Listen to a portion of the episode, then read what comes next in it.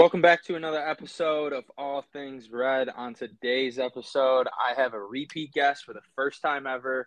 Um, I said I was never going to do a repeat guest until I was at least 100 episodes in, but had to get him on. My man, I've known him for a hot minute. Um, we used to work out and train together when we were in high school. Um, he is now a football coach at North Dakota State, which is a well-known powerhouse. Used to coach at UB. My man, Mike, how are we doing, baby?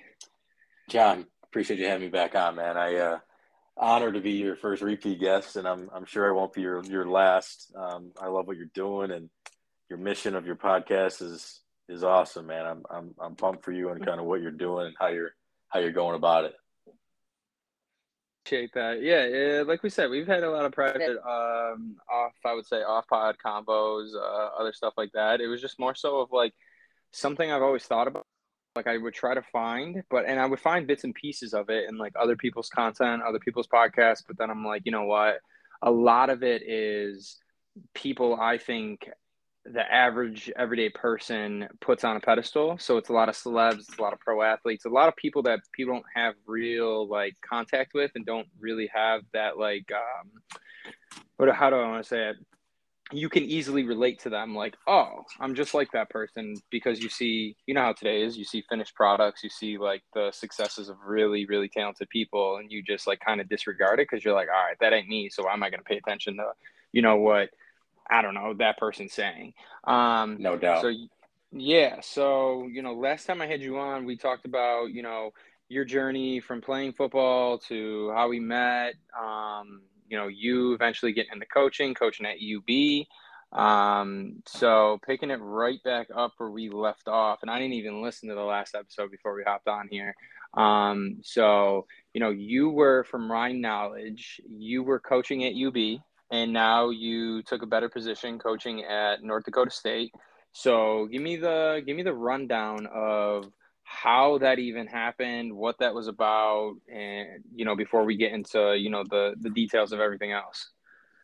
You know, it's coaching in itself is a crazy profession, man. Um, it's it's it's very uh, fluid. You don't know uh, what's going to happen after each season. It's very production based, and uh, on our last our last conversation, I I think I told you just that we had we had a coaching transition in May of 2021, and uh, first when I was at Buffalo, I worked for Lance Leipold, who's now the head coach of Kansas. Um, you know, I worked for him for three and a half years, and he had an opportunity to take the head job there, and he's gonna he's gonna get that thing turned around, and I'm excited to see that happen. Um, but when he when he left, a lot of us were left back in in Buffalo and unsure of like what was the next move. So we had a new head coach come in. Um, coach Mo came in, and um, you know he took over a team with less than hundred days to the season, which is a extreme. It's the only time that's ever happened uh, in college football ever.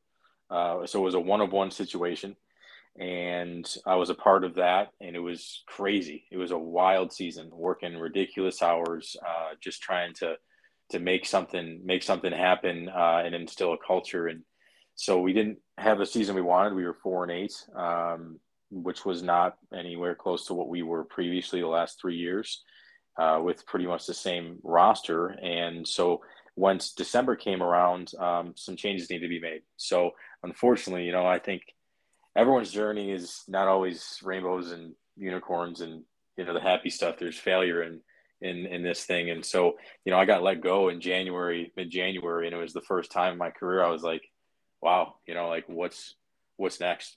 So for me, I had to like do some really deep evaluating on like where do I want to go, who do I want to be around, what's the environment that I want to be in. It was the first time in eight years that I've had the ability to sit and not be engulfed in my in my job. It was free time that I'm not used to having. So January was interesting, man uh, but it was probably the most growth that I've had in my career.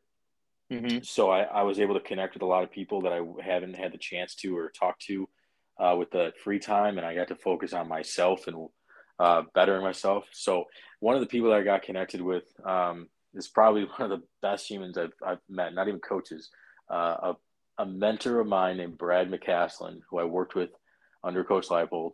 He's a guy that's been an incredible mentor the last couple years, but specifically in January, I talked to him on the phone, and he's like, "Listen, Mike, I'm gonna I'm gonna connect you with uh, a guy named Dave Braun. He's the DC at North Dakota State."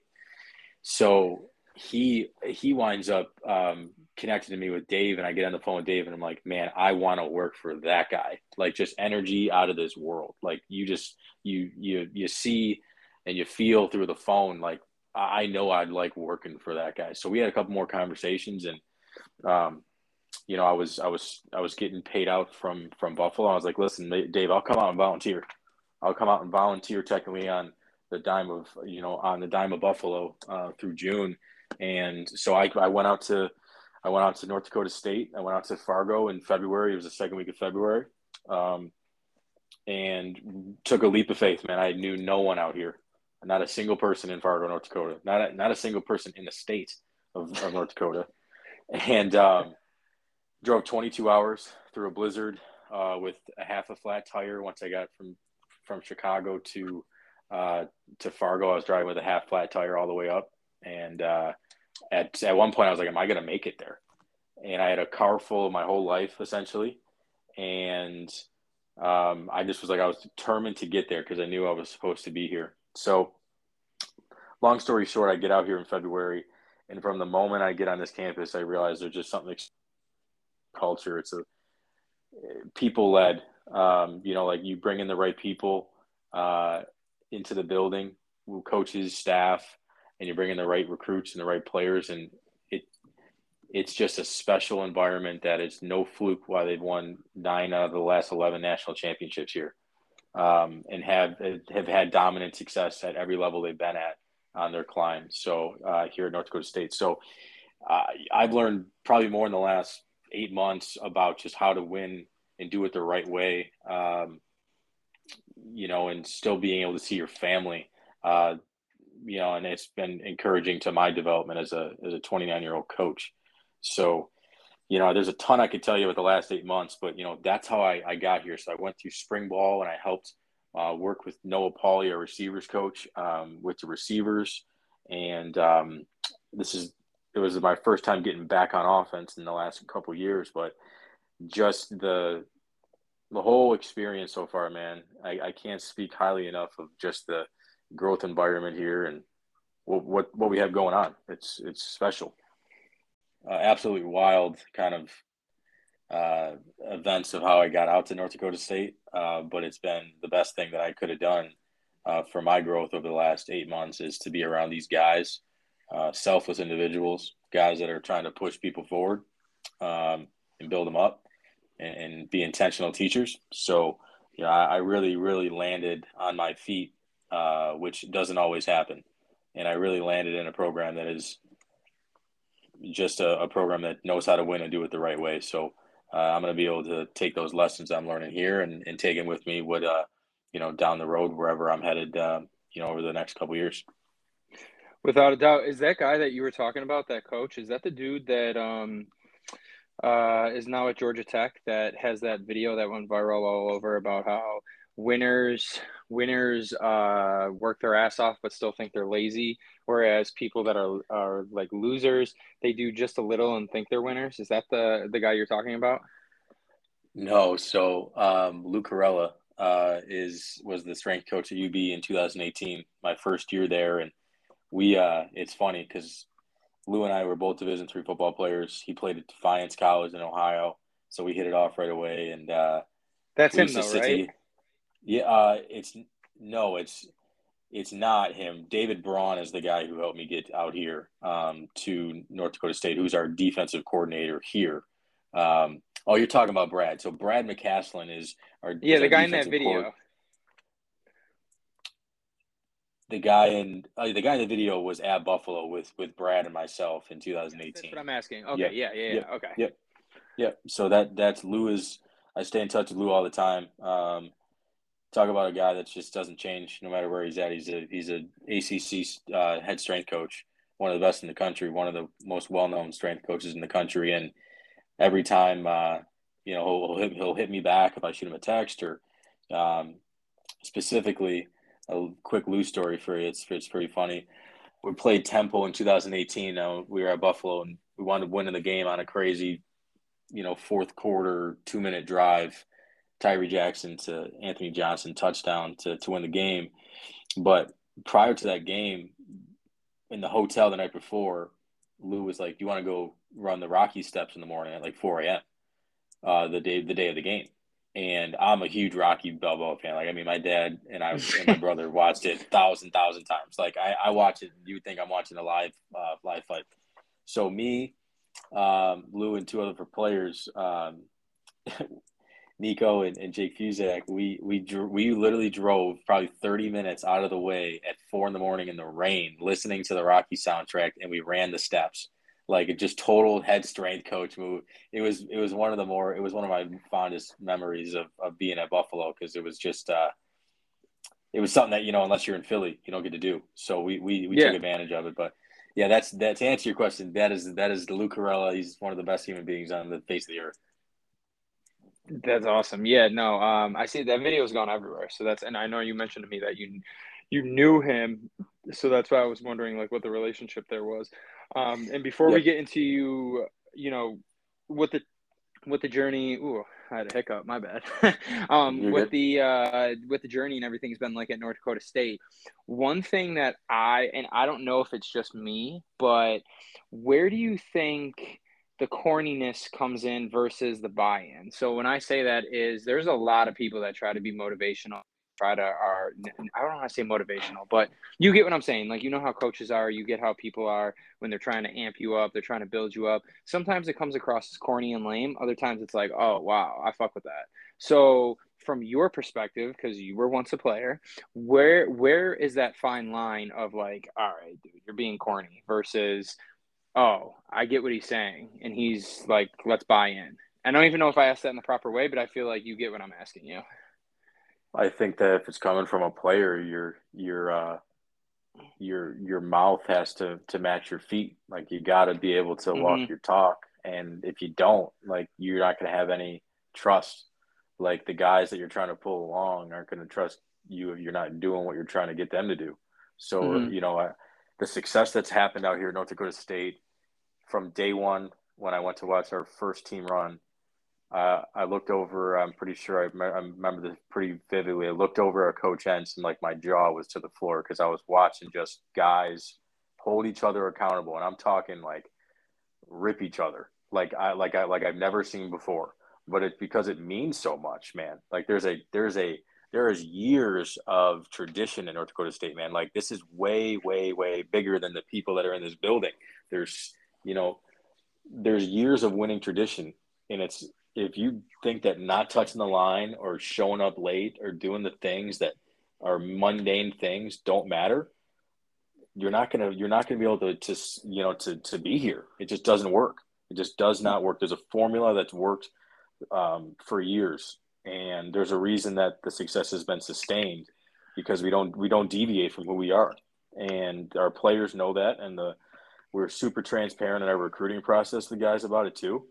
And uh, we go and we look for guys that want to be, um, you know, have that grittiness uh, to be a bison. And that's to answer your question is it corny or is it, you know, is there buy in? I think it comes down to how much trust you can compound if you're a new program and you're starting and you're taking over a losing team and you're trying to win. I think you have to really get to know your players and you have to get depth to your relationships so that you can they can understand that you're not just coaching them and yelling at them just because you want to get a rise out of yourself. You're coaching them and yelling at them and you're coaching them hard because you want to bring out the best in them. You got to see the why.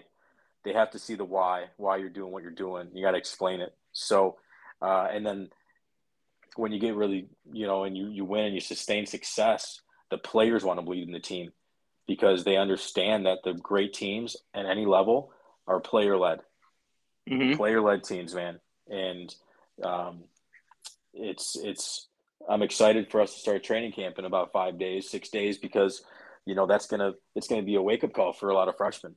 You know, it's like wow, like this is different. this is this is not the normal what I'm used to being the top dog. Like I'm I'm on the bottom of the totem pole right now, and I gotta I gotta learn the learn the bison way, man, because that's a real thing here. Yeah, no, for sure. I talk about that a lot when I have uh, you know people that I played lacrosse with, or just like friends of friends, or even like people that are coaching and stuff like that. Like that was something that um, for me I like to talk about because it's not something that like I sound like an idiot right now saying like oh I didn't know that the, the next level it was going to be like holy shit I'm not in high school anymore that's not what I'm saying it's mm. more so of like the attention to detail and how well things are executed with that attention to detail that you don't get to see from a TV screen a YouTube clip or just watching just watching like a film until you're actually like in it and you're you know in it going through them going through the drills doing the exact same things or you're being held to that type of standard or you're competing against kids that like everyone like even the shittiest kid on the team is still like a baller so no that's doubt. something no doubt that's yeah so that that's something that like you don't see and i know like when we were uh, in high school, when we were training in the summer with Tom at AP and stuff, and obviously like Starks would be in there from time to time. Um, and Starks, for anyone listening, was the running back who played for the Green Bay Packers when they won their Super Bowl uh, with Aaron Rodgers. And like we would obviously be like, okay, that dude's a fucking freak. Like, he, no yeah. wonder why he, no wonder why he plays in the NFL. Like I remember the first time I met him, we were benching and he spotted me, and I thought he was a linebacker. And Tom was like, "Yeah, that's James Starks, uh, running back for the Packers." I was like, "That dude's a running back? Good lord!" But like, it you don't get to see it just by being around the people, but like you really pick up on it when you're in it and you have to do it yourself. Um, and do you think that for a lot of kids that is something that like immediately deflates their confidence? Because like me as a freshman, it deflated the shit out of my confidence. I literally got to a point where I was just like, "Yeah, I don't even know if I should even be at this school." But obviously, with a place like um, North Dakota State that is very pristine and you know is a powerhouse in and of itself. Do you get kids that are like that, or do you guys gotta like are from your aspect of what you've seen so far? Um, since it's your first year, do you see kids that are like that, or is it more so of like you guys try to stomp that out from day one? This coaching staff has done an incredible job of being spot, you know, being as spot on as you can be with with kids and their character and their coachability. Uh, and it's because of our recruiting process and how we go about evaluating and getting to know them and their family and getting to know how they react when they hit adversity and talking to their high school coaches and talking to you know anyone that is a part of their inner circle we try to, to get in touch with and truly ask the hard questions. And the transparency that this staff gives to recruits is unlike anything that i've ever been around because it's it's real it's genuine. If if if we see something specific about your play, eh, we feel strongly about, you know, you do this well or you don't do that well, this this is our process and we are not going to deviate because we've we've seen success doing it. But to answer your question, I think that you can find out how a kid is going to handle adversity during that first couple weeks. Um, you know, through through coming to summer camps and and come into a you know come into a, a, a full padded you know three day camp and seeing like how are you how are you going to step up on day three when you're super sore and you're tired and you've had five practices already and you know how are you going to respond um, it's it's a really it's a really glaring thing as you ball out on day one but then on day two uh, you know it's you're you're you're not rising to the occasion with competition. Um, you know, when we get into training camp specifically coming up here, though, like I think that you, your program, no matter what sport or whatever uh, level you're at, your program is going to be the success of it is going to be dependent on how your leaders bring the other guys up with them. Like it's not like I'm the number one tight end and I'm not going to reach back and try to help the freshman who's who's 17, 18 years old these guys have these guys see each other when they were five years younger because they were there in their shoes mm-hmm. and it's really really impressive the little the little brother big brother system that we have here taking our seniors or fifth sixth year seniors and pairing them up with the young guys and and taking the lessons that have been learned over those five years and trying to make sure that they don't make the same mistakes and try to make sure that they sustain their confidence because it's really, really easy to think, man, like I don't see the light at the end of the tunnel. Like this is this is going to be a long road, but our process is take it a day at a time, no matter where you're at, a senior, a freshman, if we're in the weight room, if we're uh, out, you know, competing, doing something else, take it a step at a time. So, if that answers your question, I, I, I that was a good question, John. Yeah, no, I just uh, like I said, like kind of like how we were talking about when we first got on here about how like there's certain things that like I've always just naturally been curious about, but it's more so of like you don't get to see it nor hear it. And I also think too that like when you're in a public setting, like kind of like how obviously you know we're recording this, it's eventually going to be put out there. You have no idea who's going to listen to it. I think a lot of people um, have, and I don't know if it's like their ego, but like I think a lot of people have an issue um, being vulnerable, but like not being vulnerable by like spilling every emotion out of them, but more so being vulnerable in like the sense of like, yo, that kind of fucked up my confidence a little bit. And like it really had me double thinking, like, yo, is playing a sport at a high level really for me or did i just get lucky but eh, but people don't like talk about those things more so and it's not like a a woe is me type thing it's just more so of like yo did you think about that and then obviously a coach if you went through that yourself, you're able to identify with a kid and be like, yo, look, chill, chill out. Like you're a freshman. Like this is a completely different level. This is a completely different game.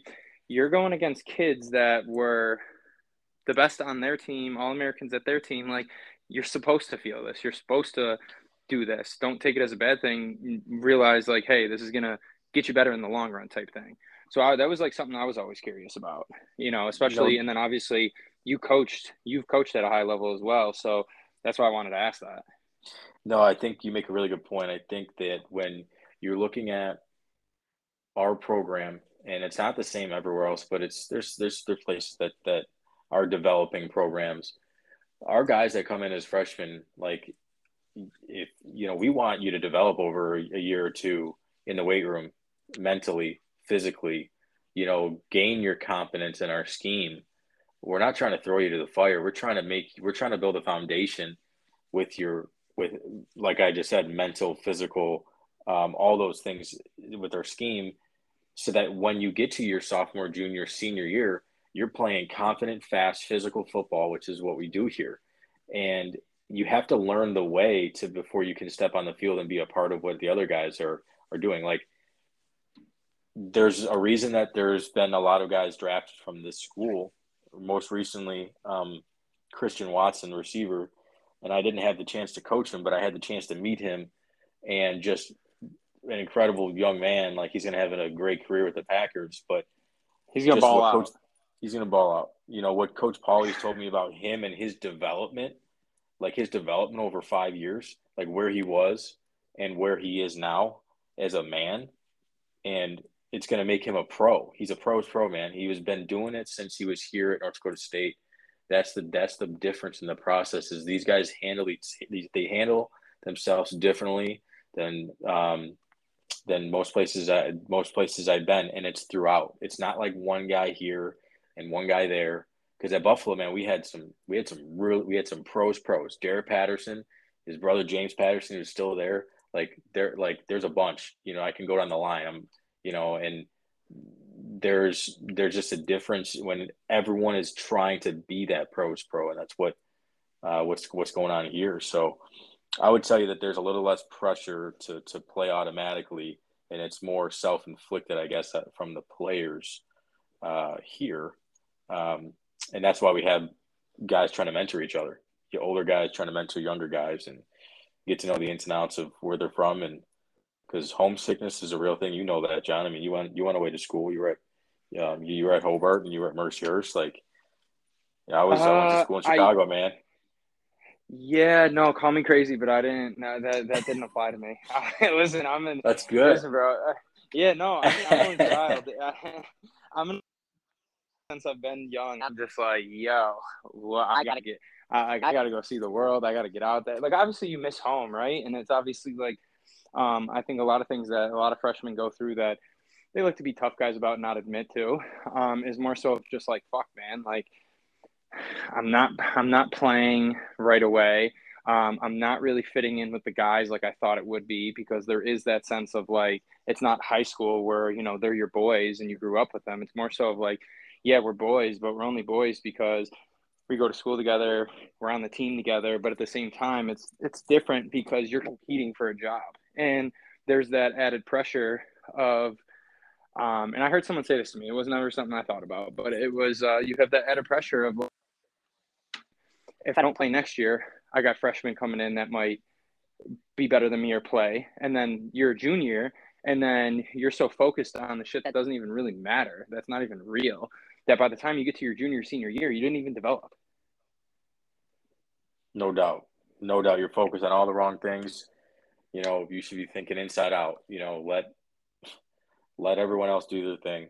You focus on what's important and your weaknesses and your strengths and and growing. And, um, you know, I, I, would I would tell you I would tell you this is so you were you know you didn't you weren't homesick, but I'll tell you one thing I was I was about to run back to Buffalo um, in, in in October of 2010 yeah, I mean that, and I. But you I were in Chi-Town. I know, man. I was in the shy, man. I was. We were. Was, it was a great Love time. some Chicago. Don't get, don't don't get me wrong. Chicago's easily my favorite city, but uh, I was. Uh, in this can this is an interesting perspective. I was talking to, to someone about this, but recently, when I was in high school, I felt like I was, you know, a somebody, which I wasn't. Um, and and I soon realized when I got out to Chicago, I, I, I, wasn't. Like I realized that wow, like I'm playing with kids from Texas, Florida, California, and my perspective on just everything, you know, like whether and it's funny, I'm gonna just bring this up, but like talking about food, like like in my head, I thought like Buffalo like was the only place that had great food in the country, and my buddies from Texas and Florida, like, dude, shut up, like open your lens, like, and and you know i just like felt like i didn't fit in because i and, and the reason i didn't fit in was because i wasn't allowed i wasn't opening up. I wasn't trying mm-hmm. to open my my mind to a different perspective or different lens a different um a different environment um and it was a melting pot and, and that's just college sports in general you get guys from all over the country from all different backgrounds from all different households from all different situations that are put you know put into a dorm room um, and have to get to know each other and have to get and put up with each other a little bit and figure it out. And uh, my one of my best friends of the day, Jordan Cruz, he's from he's from Dallas, Texas. He he kind of talked me, uh, you know, talked me out of leaving after that first semester, and it was the best thing I've done. I wouldn't be coaching right now if it wasn't for him kind of convincing me to stay at Lake Forest, finish it out, because uh, I would have probably came home and I don't know, I really don't know what I'd be doing. I, I don't know if I'd be coaching. So I, I owe him a lot, and he's a great friend of mine. And but the the I want to go back to what I was talking about with like the the perspective and the lens. John, we talked about off off the podcast about a month ago. We just talked about, you know, failing and failing intentionally and trying to grow. And I don't think I really understood that until I was like 25. And I don't know about you, but like I think I was I went through a phase in my early years of coaching where I did not I was I was afraid to fail because I wasn't even I had that imposter syndrome like I wasn't supposed to be a college coach because I was never supposed to play college football according to my high school coaches. You know, so like mm-hmm. I I was afraid to fall on my face, but then I realized I believe it was November of like 2016 or 17 I'm sitting at my desk and I'm like, I ain't bringing anything to the table for my players right now.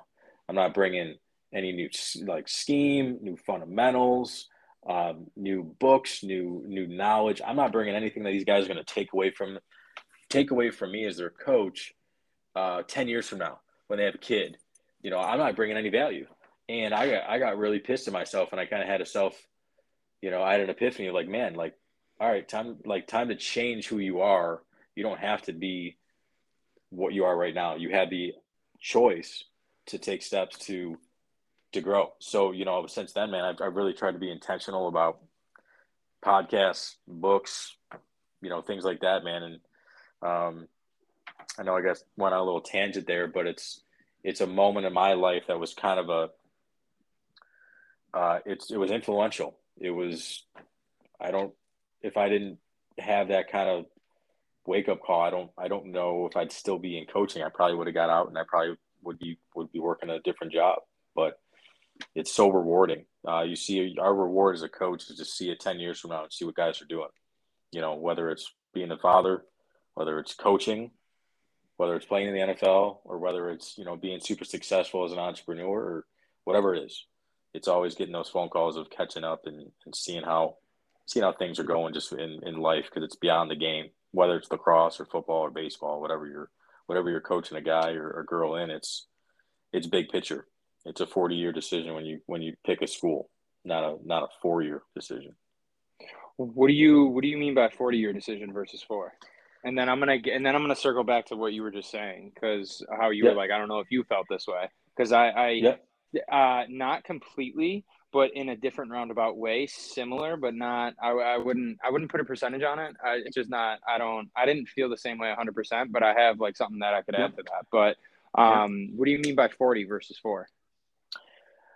It was a thing. This is something that um, a coach that I work for at Concordia Chicago, uh, Randy Awrey, head coach. He's he won a crap ton of games at Saginaw Valley State. Um, he actually was he hired Mike LaFleur and um, and the GM of the New England Patriots uh, on the same staff at Saginaw Valley, Nick Caserio.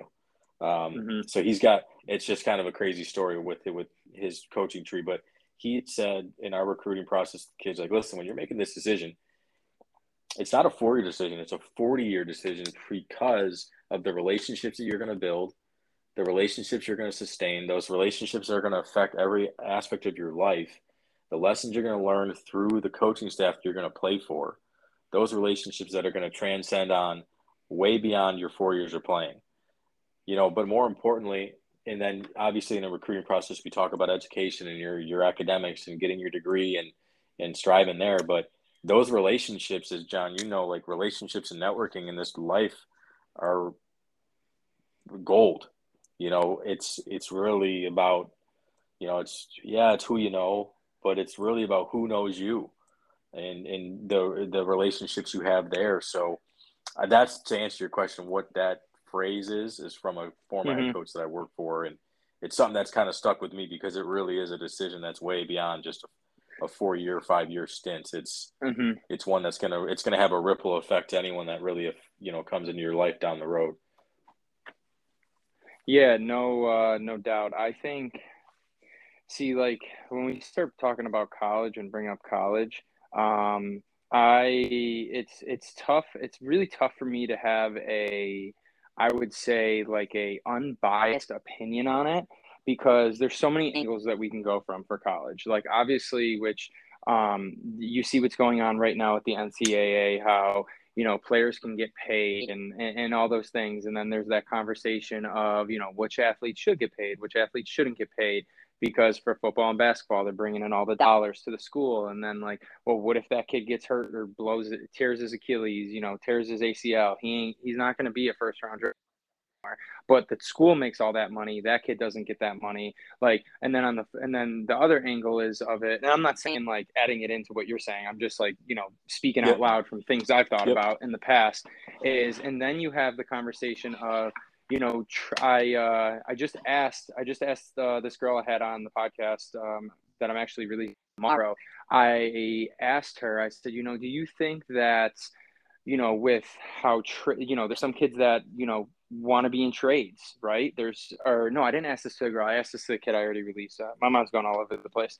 Um, I asked this kid, I said, you know, you went to school, you had to go to school to play, you, you played lacrosse. I said, but you said that a lot of your buddies, you know, have college debt, but they're tradesmen and they're not even using their degree. And I said, do you ever think there'll be a time where the NCAA will allow or even college will allow say hey look if you want to be a tradesman and you want to be a plumber rather than taking certain classes we'll allow you to do like a, an apprenticeship and we'll allow you to go to seminars or go to different conventions all across the country like how they do have those like plumber conventions and, and shit. And i'm just using plumber as an example. And, mm-hmm. and still and still allow you to get some form of education but and still like be able to play sport and stuff like that because the economics and the business side of college i don't think is something that a lot of kids understand at a young age. And then on the flip side of it I, I like you said the 40 year decision.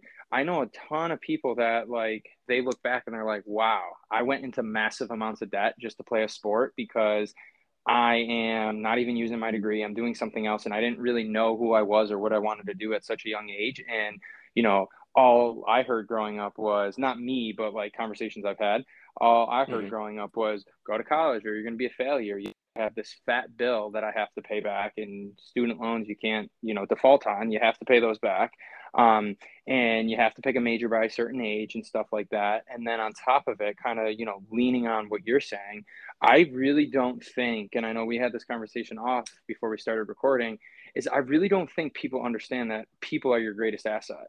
Like you're really mm-hmm. your greatest asset is people and not something but networking to benefit you to benefit others if that makes sense. Like we're like obviously we're doing this right now but it's not to benefit you it's not to benefit me it's to benefit anyone that's listening or even players that you have to hear different or be listening to a conversation that you might not hear.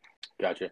You know i i think for your point is everyone has a different experience when you go through a recruiting process and you're picking a school and sports have different processes. Like the recruiting process for lacrosse is different than baseball, different than basketball, different than football.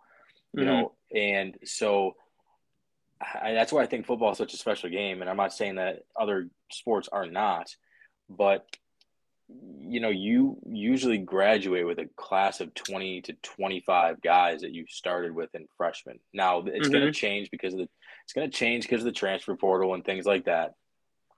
But just having consistency and the buildup of those years, it you get to a point as a senior, as a you know, and and maybe as a fourth or fifth year, sixth year senior, and you're like, wow, like this was an impactful, uh, you know, opportunity. Now, you bring up the point, John. I was a Division three athlete, man. I got thousands and thousands of dollars in loans. So I hope Sallie Mae ain't listen to this, you know. But like, it's it's you know, the thing is, and the thing about it is this though, is you make a great point when when you are a, a paying your way for school, it's really hard if you have a to sit there and say like, wow, like that was so worth it to go pay, you know, pay for school, and I had a bad experience. I paid to play a sport, and I and I didn't like the outcome of it. You know, I think that that comes back to um, the beginning process of your recruiting process? Like did did you fully know what was the situation was going to be in that building when you're going to go play a sport? Did you know did you ask all the right questions when you were on your visits you know visiting the campus? Is it was the lifestyle that you wanted was it a too small school too big school? But without going into the rabbit hole with that i think that and i heard this actually this morning it was a, a podcast i was listening to and it's an interesting perspective. But the guy talked about going to college for one year. You go to college for your first year of college, and you learn. You you you you, you take your basic courses, but then you go out and you get a job for a year, and then you come back to school.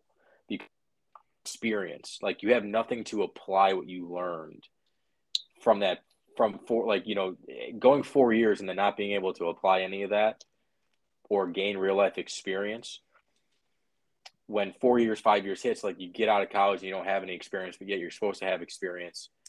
And I really like, you know, I'm, uh, it's a different, it's a different twist, but I kind of was like, that's an interesting, it's an interesting lens to look through.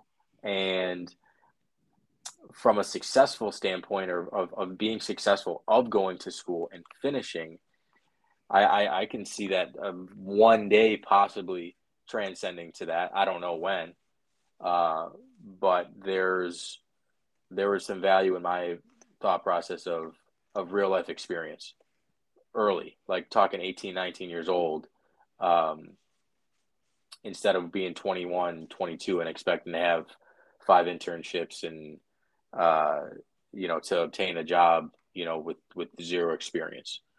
So, uh, that was that was something that I took away this morning from a from a podcast I was listening to. I think it was John Maxwell that said that. But yeah, it's a education the the college the college uh, education man. It's it's interesting depending on the level on what people see value in. Uh, there's an extreme value in your education, uh, but like you said, it's about the people. No matter where you go.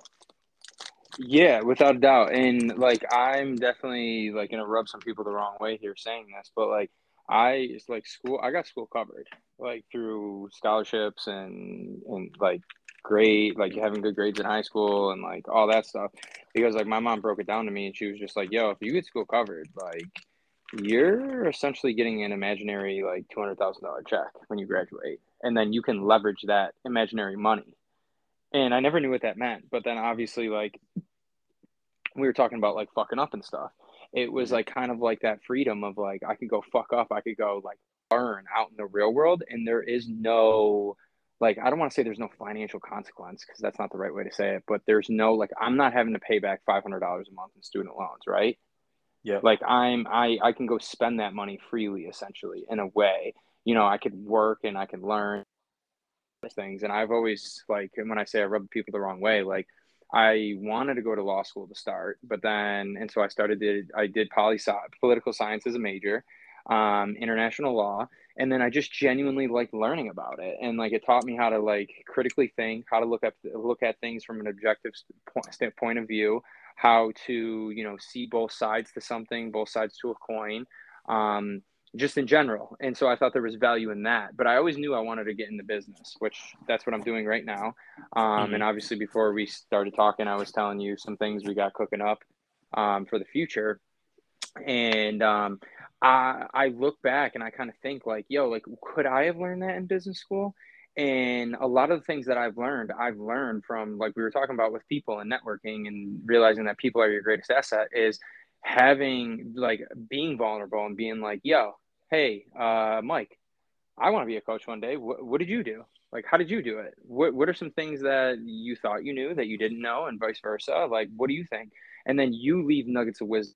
Like, okay, that, okay, that makes sense. And then I go ask, I don't know, Joe Schmo. I go ask Tom. I go ask, you know, all these different people. And then like through that, through that you can kind of connect the dots and really figure out like okay what is the right approach for me was i an idiot for not taking school seriously no because i'm doing this avenue. But if i wanted to be a doctor yeah i kind of just threw that away because that's not going to happen now.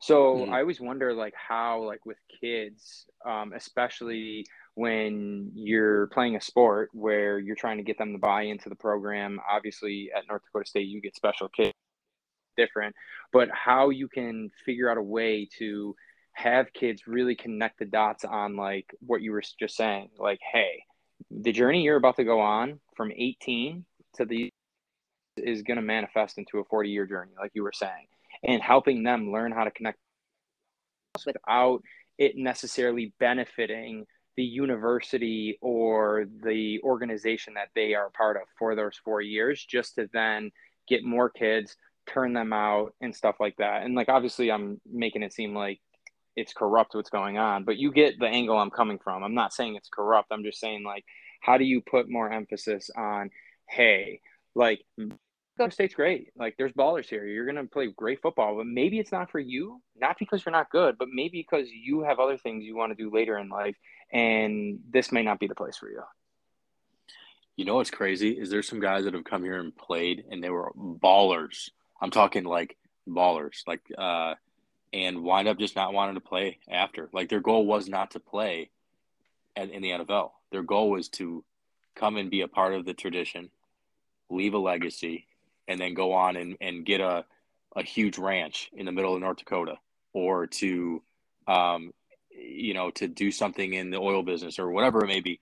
Like that's the thing that's special is because you can be who you are while still trying to reach the main goal of, of, of one, getting your degree, and two, going and winning a national championship because that's what the goal was. It's not to win a conference championship, it's not to play in a bowl game, it's to win a national championship here.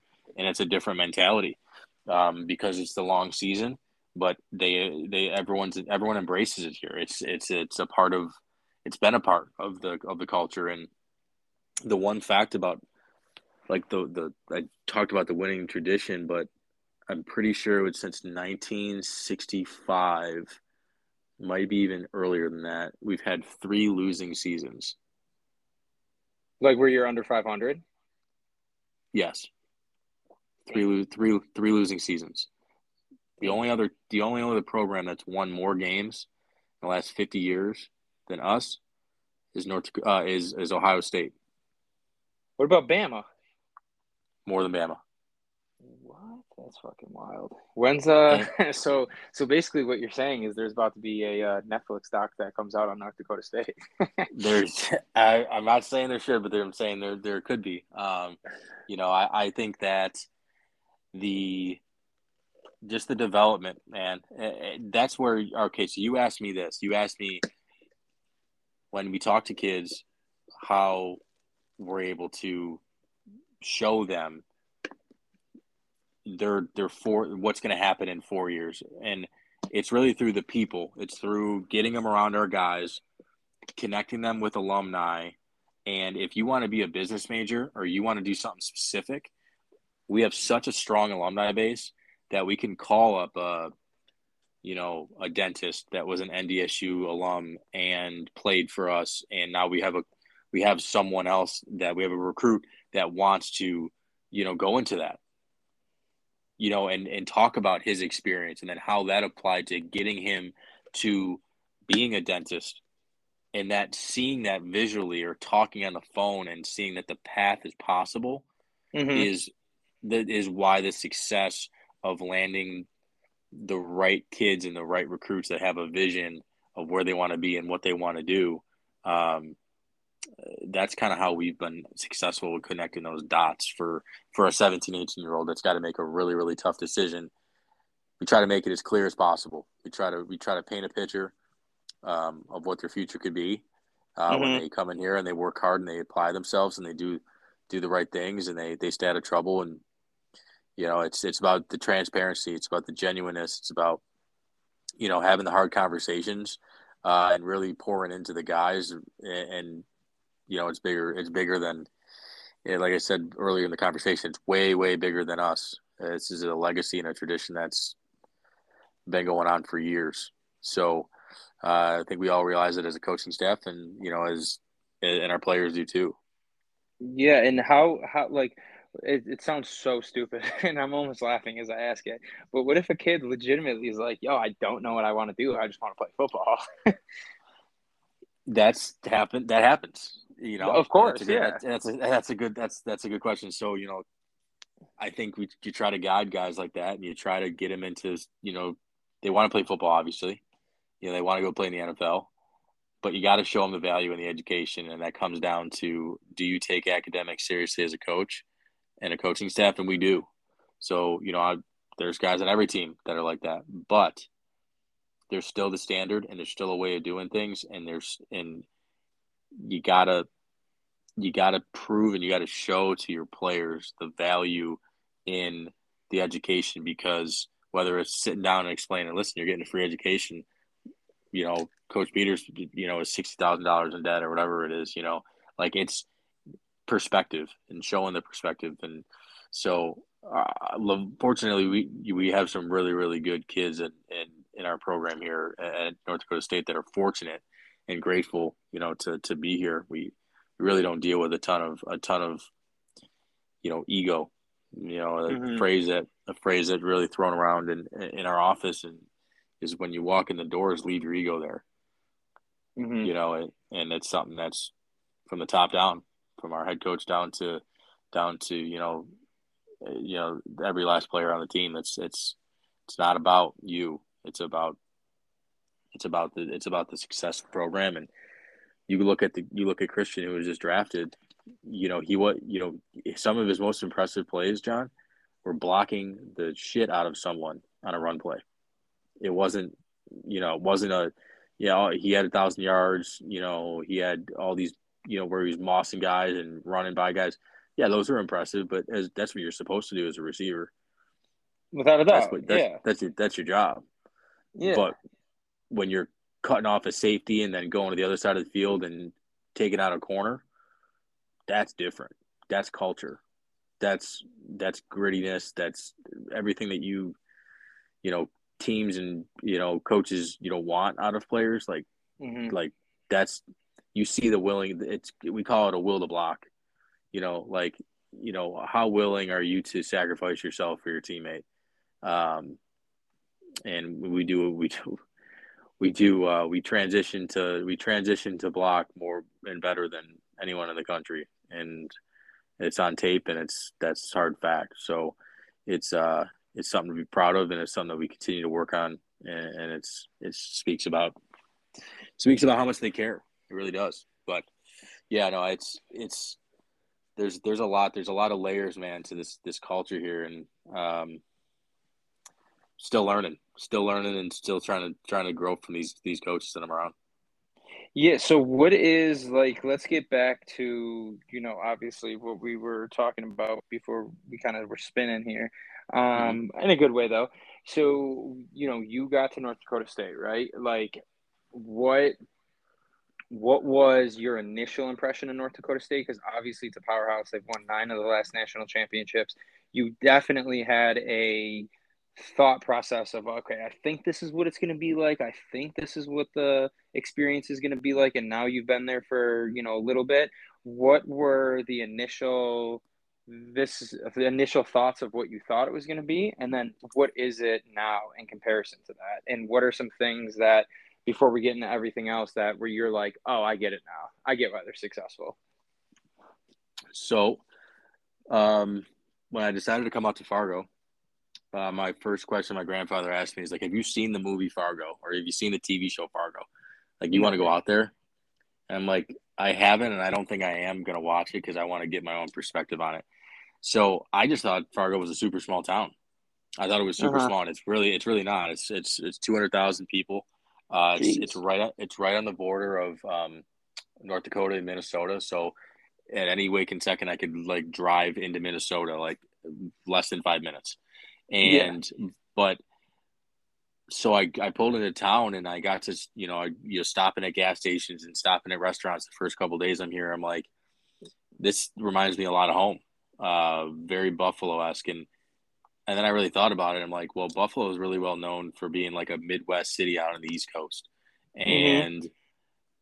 so, you know, I, I got a sense of home, you know, from the jump, especially being a part of North Dakota State. Like, it's a big deal out here, man. It's a big deal. It's the, like, it is very similar to being the Buffalo Bills in Buffalo. It is, it is the NFL team of, of North Dakota. Uh, and it's well known.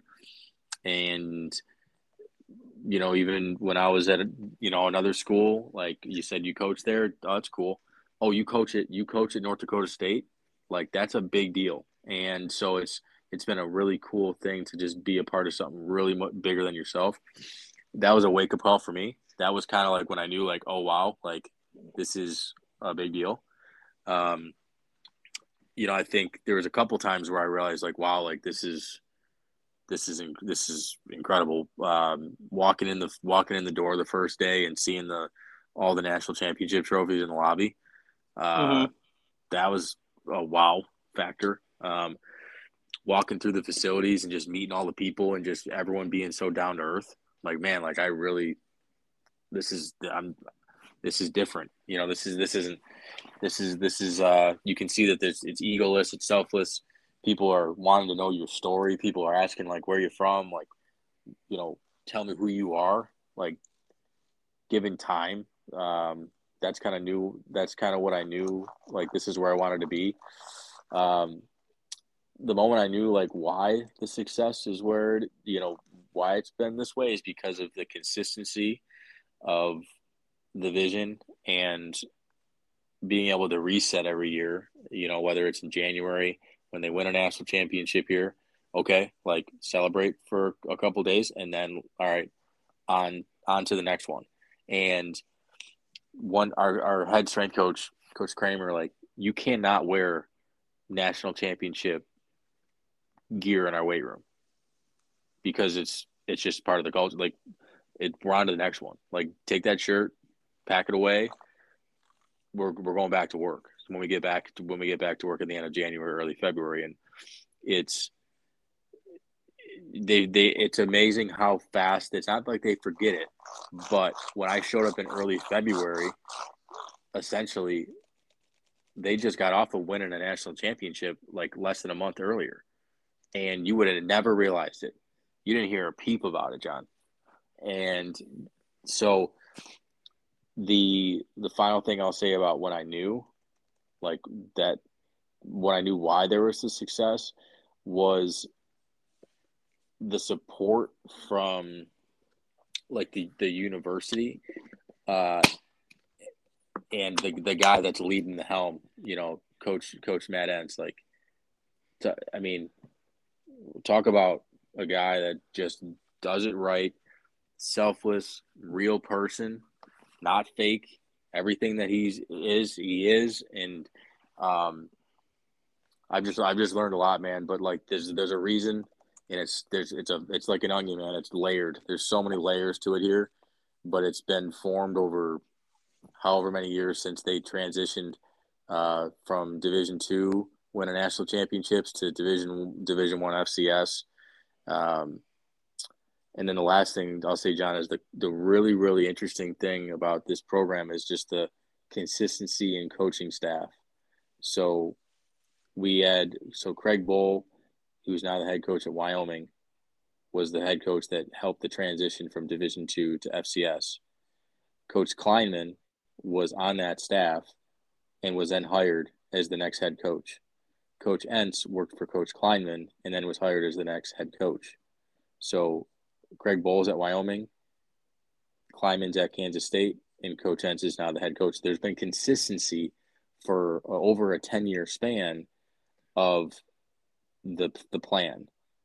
Mm-hmm. So it's not like you're going out and you're hiring a big name when the head coach leaves. You're hiring someone that knows how the success was done, and then putting their own spin on it. And it's been that's that's really a, a, a testament, you know, to the um, to the administration, but really the coaching staff because they've been winning and winning at a very very very high level uh, to be able to hire an in-state and an, an on staff coach. So that doesn't happen a lot of the times. A lot of the times, if a, a really good job opens up, there's there's uh, there's people gunning for it. But sustaining success comes with consistency, and that compounds, and that's that's why it's that's why it's been and gotten to this point. Uh, you know this, you know, being nine out of eleven, and hopefully, you know, competing for, you know, a tenth one this this fall. Yeah, no, that makes complete sense because then it's just like, how do you get, uh, um, from your perspective, from what's different about when you played, from, you know, the way you were coached growing up and then even in college and now, um, you know, your experience in your first couple coaching jobs it's easier said than done, obviously, to be like, okay, you celebrated. Now let's go get the next one. Because people, like you said, people have different goals, motives. Not everyone is going to want to be Tom Brady and is like, all right, I'm I I'm going for the next one, like I'm going for my first one, right? Um, yep. and especially kids in college. Like I get that, like North Dakota is a special place, but like at the same time, you're talking about like young adults that are in college. Like we both were in college, we knew that there is distractions everywhere that you look that are not pertaining to football. And sometimes those distractions are beneficial to, you know, just not getting burned out and performing at your best and always staying in peak shape and and peak performance. So what is it that is like the buy-in tool for like okay, no national championship stuff, it's a brand new year, we're starting over and getting the players to buy in for or even you know from what you've seen so far to buy into like yeah it is the new year. That was last year. That doesn't mean anything. Now it's on to the next journey the next accomplishment that we need to do as a team and as young men. So it's a the best way to answer your question is going to be is to, to kind of tell you what my first visual experience was walking into the first team run of the off season uh, here. So what I mean by team run is the, you know they get back from their vacation, uh, come in and, and I'm and I'm the new guy. I'm standing on the sideline and I'm just watching, just watching. I'm kind of evaluating, looking and seeing, you know, like what's what's the team like and trying to compare to where I just was at Buffalo and like what's the differences and there was a absolute relentless strain there was a championship level strain that did not have to be there, I guess. What I mean by that is you could they could have just rested on their accomplishments that happened three, three and a half weeks prior, four weeks, whatever. but you would have you like I said, you would have never known that they would have won they just won the national championship. But I and it comes back to the the legacy of the winning. Like you have to you have to be able to, to put it aside and you have to be able to take the next step and put it underneath the put it put your championship underneath the bed and go back to work. And I don't think that there's a true great answer for you, John. But I do think that it's led by example. Like everyone that's been in this building that's a player has seen it happen. They've mm-hmm. seen it. They've seen a championship won, and then they've seen the guy that they look up to put it underneath the rug, and then go get another one or compete for another one. And it's it's just such a perfect example of you are you know you're able to pick up on actions of others you know people can talk the talk people can say all they want but you really learn and you grow by, by watching others that you look up to and that you that you truly care about how they're carrying themselves and that's what a lot of this success has come down to is we've had really good young men that carry themselves on the field off the field and there's an expectation for the guys that follow because they don't want to be the class that you know doesn't reach that success that the class that just graduated reached. Does that make mm-hmm. sense? Like these these guys are competitors, and that come that comes back to the recruiting process. Is like they don't they like they want to be the best class that's ever been in North Dakota State. Yeah, like perfect example. You just talked you talked about earlier. Carson Wentz and Trey Lance played here. Those two quarterbacks aren't even the best quarterbacks that played in the last five years in a standpoint of winning. Easton Stick had won more games, and he's and he was a fourth round draft pick for the Chargers. So I guess my point is, is like that kid was an absolute competitor. He might not have been as athletic as he might not have been as athletic as like Carson or Trey, but man, that that kid from what our coaching staff said was just relentless. Just you get hit in the hit in the teeth, get up, and not even fazed. And um, some of those things you can't teach. Some of those things are visually seen, and and and, they, and the guys adapt and they and they and they grow in their they grow on their own through being a part of the program. Yeah, that's like uh, one of my favorite things because I used to laugh at it all the time. Is when like I've had certain coaches that are just like, "Hey, we're gonna find out who the men are today. We're gonna find out who the boys are." And you knew right then and there. You're like, "Ah, oh, fuck!" Like Damn, yeah. like obviously practices uh, practices are always hard when you're competing at that level, but like you're just like, yo, I know, like from a lacrosse standpoint, I was always just like, like when I heard that, I'm like, all right, here we go, because like I I just knew that like I was gonna get slashed hard as hell. I'm gonna get checked extra hard. Like we were gonna be doing drills that like were physically demanding, and then like obviously like football is like football. Um, do you think that obviously actually I actually know your answer. I don't want to say do you think what are from your point of view, what are um how beneficial are those practices or are those times where it's like, hey, like we're about to put you guys through through hell and you're gonna you thought you had adversity before, you're about to face some real adversity in terms of getting those guys to grow into men that lead fulfilling and great lives after they're done playing their ball, whether they make it to the league or not. You know, I, we had a we had a receiver meeting.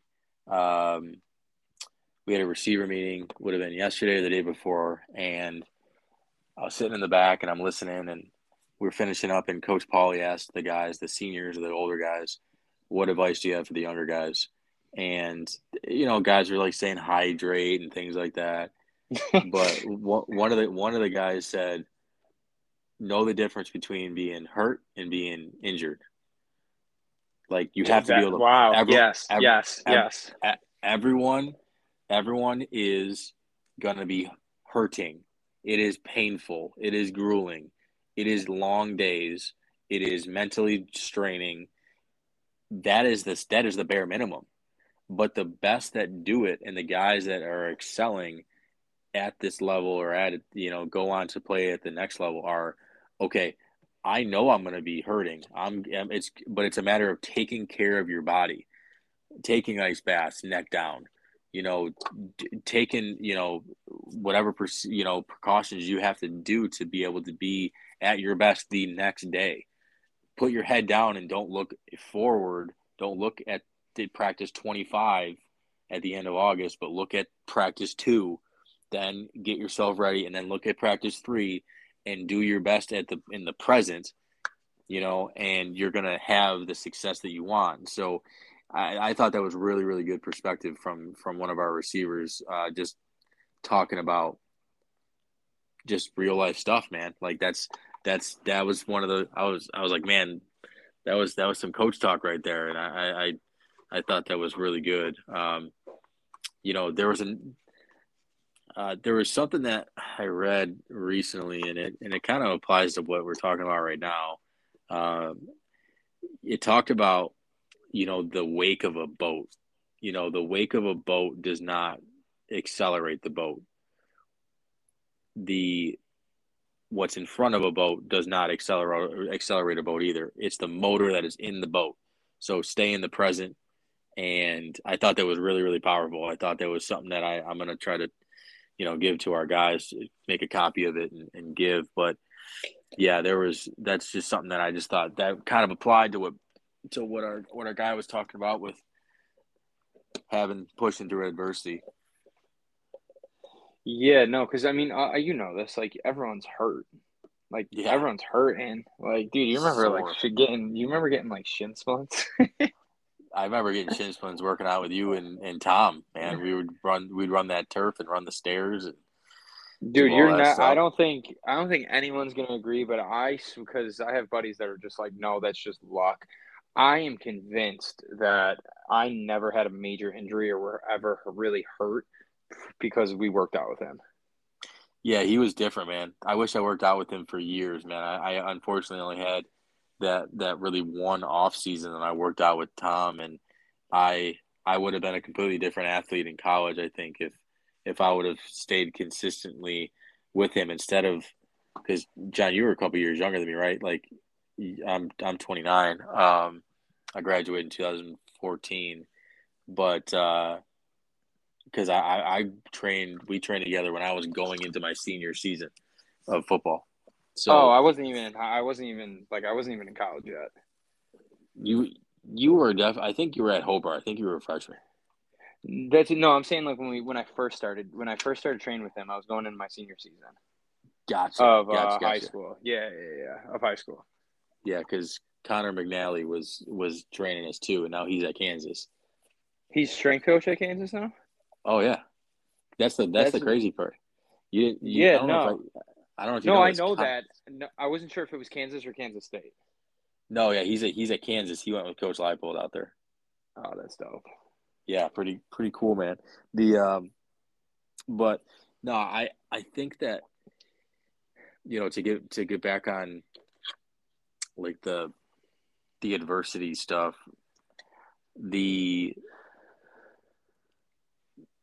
like the more guys dive into not failing but being intentional about seeking out like growth opportunities whether they succeed in the moment or they fail mm-hmm. i think it's extremely important that as a coach you you encourage it like you have to you have to create an environment in your room like your position room or your team where like failure is not like like you're you're not gonna fail in practice and then it's the end of the world. Like you cannot your body language cannot exemplify like it just ruined your whole day. And that and that comes down to what we talked about earlier is like the difference in the players now and maybe 15 years ago. And i'm not even saying when i was playing i probably had bad body language too when i was you know getting getting reamed. But it's just a completely different way you have to go about coaching up your guys. Yelling at guys isn't the way. It, I, I don't. That's not how. That's not how I coach. and how our guys on our on our, our staff really coach. And you got to be able to to have conversations and you got to keep guys ready for the next play. That's why we watch a crap ton of film. That's why we had meetings. We'll coach hard in the meeting room, you know, but on the field, we, we gotta, we gotta be able to stay even keel uh, and, and try to keep our players in the best mindset that they can be successful for the rest of the day, you know? Yeah. And you know what I'm about to ask you. I, uh, I asked you this before, but you know how um, I think I sent you the the thing I saw on it, but it was like Nick Saban when um, Nick Saban was talking to his team, and this was back when they had like Waddle, Tua, uh, Hurts, like it was one of those ESPN um, all accesses, and he was yep. basically going over um, what does it take. He said that they were getting um, hurricane windows on his house, I don't know where his house was. Maybe Bama, maybe Florida. I don't know. Um, yep. Maybe Florida, Bama Shore. Who knows? um, but he was probably saying, somewhere down there. Yeah, somewhere. Um, and he was saying how that he asked the guy. He goes, you know, how do they? How do you know which windows are better? And the guy told him because of what it takes to break them. You know, you know, stronger. It takes a lot more to break them. Those are the better windows. And he was saying how um, you have to be mentally tough to play football, and you have to be mentally tough to be at a program like Bama, and obviously a program that correlates to a program like North Dakota State. And he was saying that you know it's not it's not your it's how, do, how did he say it? He basically was saying that it's not your mission to break players, but you're going to get broken. That's just the nature of football, and you can't let if you're thinking about the last play and you're frustrated from the previous practice or something that broke you and how that ultimately is going to lead to you losing and messing up in the future. So like how you were saying, like you don't scream at your players, right? Me, I was the type of player where I needed a coach to scream at me. Otherwise, like I would like just go through the motions because I'm like, oh, okay, like he's not on my ass, like so I'm I'm not doing anything wrong, like I'm doing mm-hmm. something fine. So how are you able to be mentally tough with your players without screaming at them? Because like to me, I'm just like that wouldn't correlate to me. But that's me personally. Well, I just think on the I think on the field, like you have to run a play 20 seconds later. If you're taking that time to dog cuss your player, you're not truly getting a message across to correct a problem that just happened. If you have to use short, very precise coaching terms when you're on the football field, like you have to be very intentional. So if if a guy ran a speed cut out at four yards, it was supposed to be six. It's as simple as like, like your depth, your depth was awful. You got to reach six, and then I'm on to the next play. And then when we get back to the film room, I'm coaching that up, and I might get I might get on him, be like, man, you've you've run your speed outs at four yards the last two weeks. That's you're not being coachable. You're not taking what I'm taking the time to tell you, and you're not applying it. Like that, that's when you can coach guys hard. Is when you have when you're in a meeting room, when you're watching film, and there's no gray area. Because on the field, mm-hmm. like they can tell you, like, oh well, you know, like I ran it at six. Well, I can't replay it on the field, and I'm not going to have a dissertation about something that is a very small thing that can be corrected. You know, in a, in our group of 15, whatever uh, amount receivers, I think I just think there's not there's not value in the dog cussing. I think that's something that coaches do for themselves. Like if mm-hmm. you're if you're a guy that's just cussing guys out and just yelling, like, is that really getting anywhere for the player that you're dog cussing? Is that truly making him better? Because he doesn't does he understand the context? I I've always heard the phrase don't listen to how I'm saying it but what I'm saying. And I, and I can understand it and I have and I and I get the message. But I don't think our our kids nowadays, I don't think that applies. I think that you have to coach these these, these kids differently than that era where you could sit there and say like don't listen to the message you know, don't listen to how I'm saying it, but what I'm saying. I don't think that's I don't think you're getting the best out of your players by doing that. I think that's that's staying in a lens that it's outdated where you know you're sitting here and you're making the player adjust to you know how you want to coach and how you want to lash out because you're mad that they didn't run the right route when really you probably could have you know coached it up better in the meeting room prior and you're probably more pissed at yourself. If that makes Yeah. sense.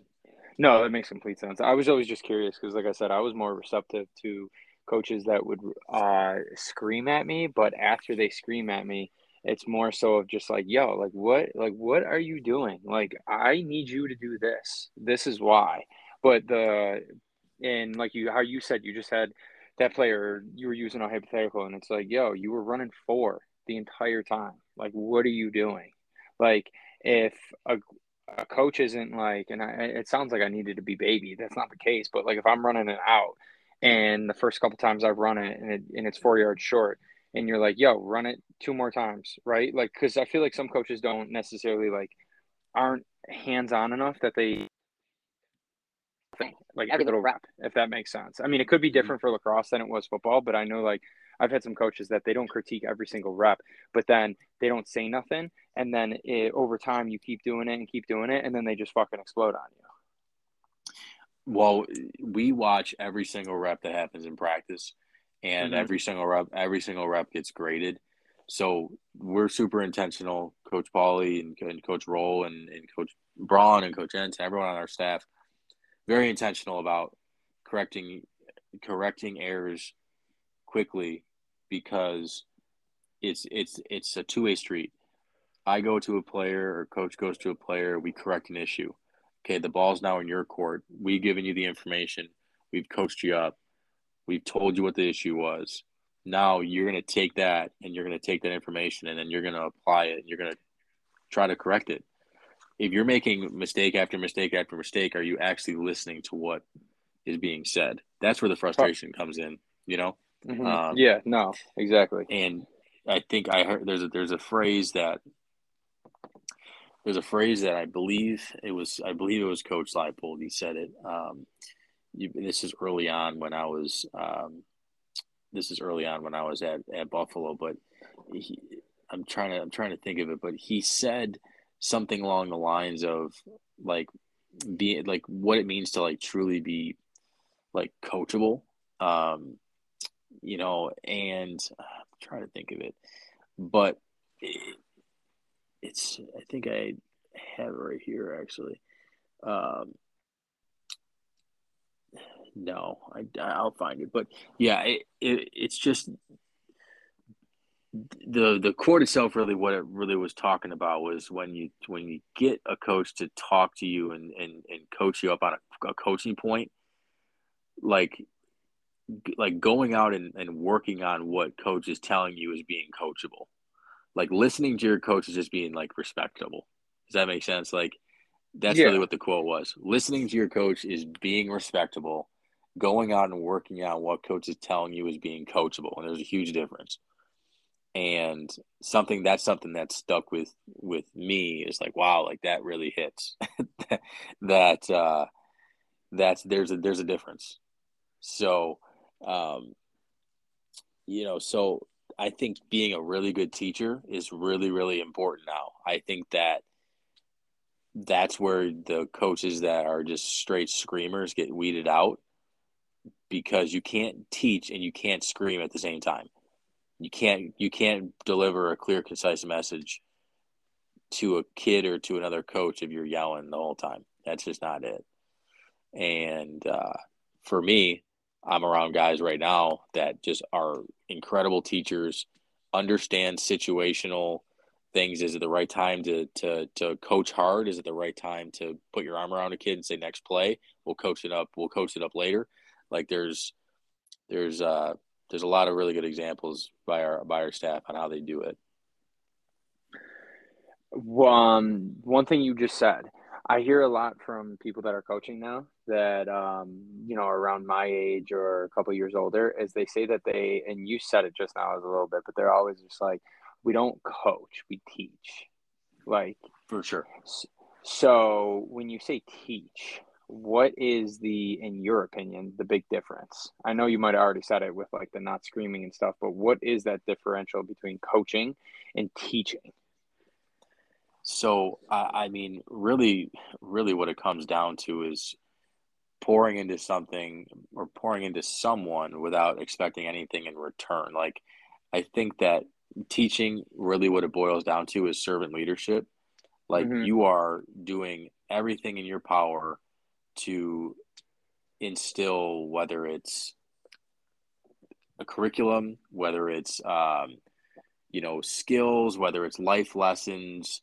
You're trying to put kids, young adults, in the best situation to be successful, and that's really what it, it comes down to. You got to really you got to love your your you got to love your students, which really are your players. You know, you got to love you know even when they might not really fully understand what your where you see their their future because like as a coach you've seen a bunch of guys go through and have success whether it's on the football field or off the football field and you see a freshman come in and you see some characteristics that other guys previously had and you you see a you see potential you know but potential is really it's it's not physical. Like it's just an idea. Like you have to apply yourself and you have to help your students and you have to help your players see that potential and then teach the work ethic. And that's that's where it comes down to teaching, man, is you can't just expect things to just unfold. Like you have to as a coach and as a teacher you have to have an inside out mentality. And what I mean by that is you have to be able to coach the player and teach the man. So, what I mean by that is you have to separate the two. So, you have to teach the young man or young woman about life and you have to teach them about life lessons you have to teach them about certain things that are not getting taught at home um, because that's going to compound the trust that when you are coaching them hard that it is for their own good and not for you as the coach. Does that make sense? No that makes complete sense. You know that and it's it's it's really really about and how you do that and how you teach the man and how you really get strong relationships in my opinion is you have to truly reach for depth in your conversations. Like you have to be extremely intentional about your questions and you have to listen and you have to listen intently and you have to listen to not just respond you have to listen to truly understand like ask three questions about the same topic you know don't just rush on to the next one to get the conversation over kids nowadays see through it. They understand. They, they see through bullshit. Pardon me, but they do. They see through non genuine people, and so for like me as a coach, what I'm trying to do, and, and this is based off of you know a, a, leadership conference I was just at, and uh, the former head coach of the Chicago Bears, Mark Trestman, was speaking, and he was talking about how his pinnacle moment in his career when it turned around was when he sat down and he came up with his authentic narrative. And what I mean by that and what he meant by that was he went back into his whole life and he sat down and wrote down every kind of instance, every memory and and kind of sorted through like okay, like why am I the way I am right now because of everything that I've gone through. And looking at instances where maybe a parent acted a certain way when he was growing up, and that's why he doesn't, you know, maybe that's why he, like, perfect example, his mom. He was talking about his mom didn't respect, uh, like a waitress one time, and it really rubbed him the wrong way. And now he treats everyone with the utmost respect when he's out at the at a restaurant. Like, are, there certain instances that drastically changed who you are and act and and make you who you are? You know, so eh, it's finding that narrative is kind of what I'm trying to work through right now. And like, what's your backstory? What's your leadership story? Like, where'd you come from? Who are your parents? What coaches impacted you? The teachers? You know, what successes? You know, made you who you are? But really, more importantly, you know, what failures and heartbreaks really made you who you are? And the biggest, one of the, there's a lot of nuggets that he was tossing out to me, but he, uh, he had said something that was really unique. He said the difference between success and failure is credit card thin. It is credit card thin. and he said that his credibility was truly based off of his failures, not his successes. And I was like, wow, like that is that is that is deep and it and it's so true. And that's I and I just kind of had a when I was sitting there listening when I was sitting there listening to him, man, I just had a um like wow, like I, I really I, I really like seeing it as a head coach in the NFL, being able to sit there and be vulnerable, like you said, man, that's that's deep. That's that's a that's setting an example for coaches like myself who maybe at the moment didn't feel you could be that. You know. Why did you Why did you originally think you couldn't be that? Well, because I think there's a masculinity um, thing in this business and in sports. Like you got to be a certain way, or you gotta you gotta pretend to, you know, you got to put up a front that like you care, but you're like you, you don't. Like you got to be a man's man, and I don't think that's true. I think one of the biggest, and that and that, I'm not saying that that was how I felt prior, like to him saying that, but I'm saying that the, I'm saying that the industry, unfortunately, and not even just the industry, just the whole society, you know, kind of shames like the a man being able to have you know vulnerability. Um, you know he he kind of like put a, a stamp of approval on like taking a pause in your life and really kind of figuring out every single detail about why you are who you are and where your blind spots are you know and mm-hmm. that like when he said like your blind spots i asked him about it after and he goes like you got to like come to terms with like really knowing like where your faults are and you have to work on them intentionally. A lot of people like to work on their strengths but like you have to intentionally work on your blind spots and you have to know where your vulnerability is in those blind spots so that when you know whether it's temptation to go back to old ways or whatever it is comes about you you know that they're there and you're not just turning your head to them. Um, a lot of guys in coaching or any business is like you, handle themselves in a quid pro quo manner. You know, like it's that's not the way to know do what it, that man. means. So essentially, it's you know just tra- it's it's transactional. Like you, it's there's no there's it's not transformative. So inside out coaching and inside out lifestyle, like you're trying to be transformational to the people that are around you.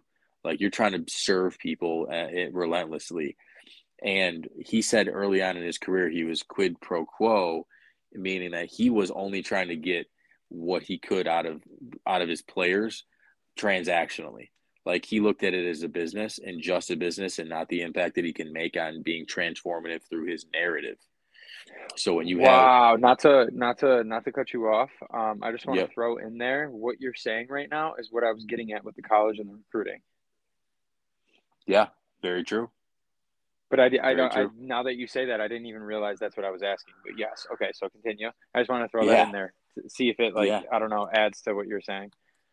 No, you're you you're right, and and that's but that's the difference though in the recruiting process is when you have a coach that knows his authentic narrative and who he is and is transformative and not transactional because that stuff is easy to see through and you can just talk to the players that are playing for the, the coach you know like and really knowing like is this coach about people?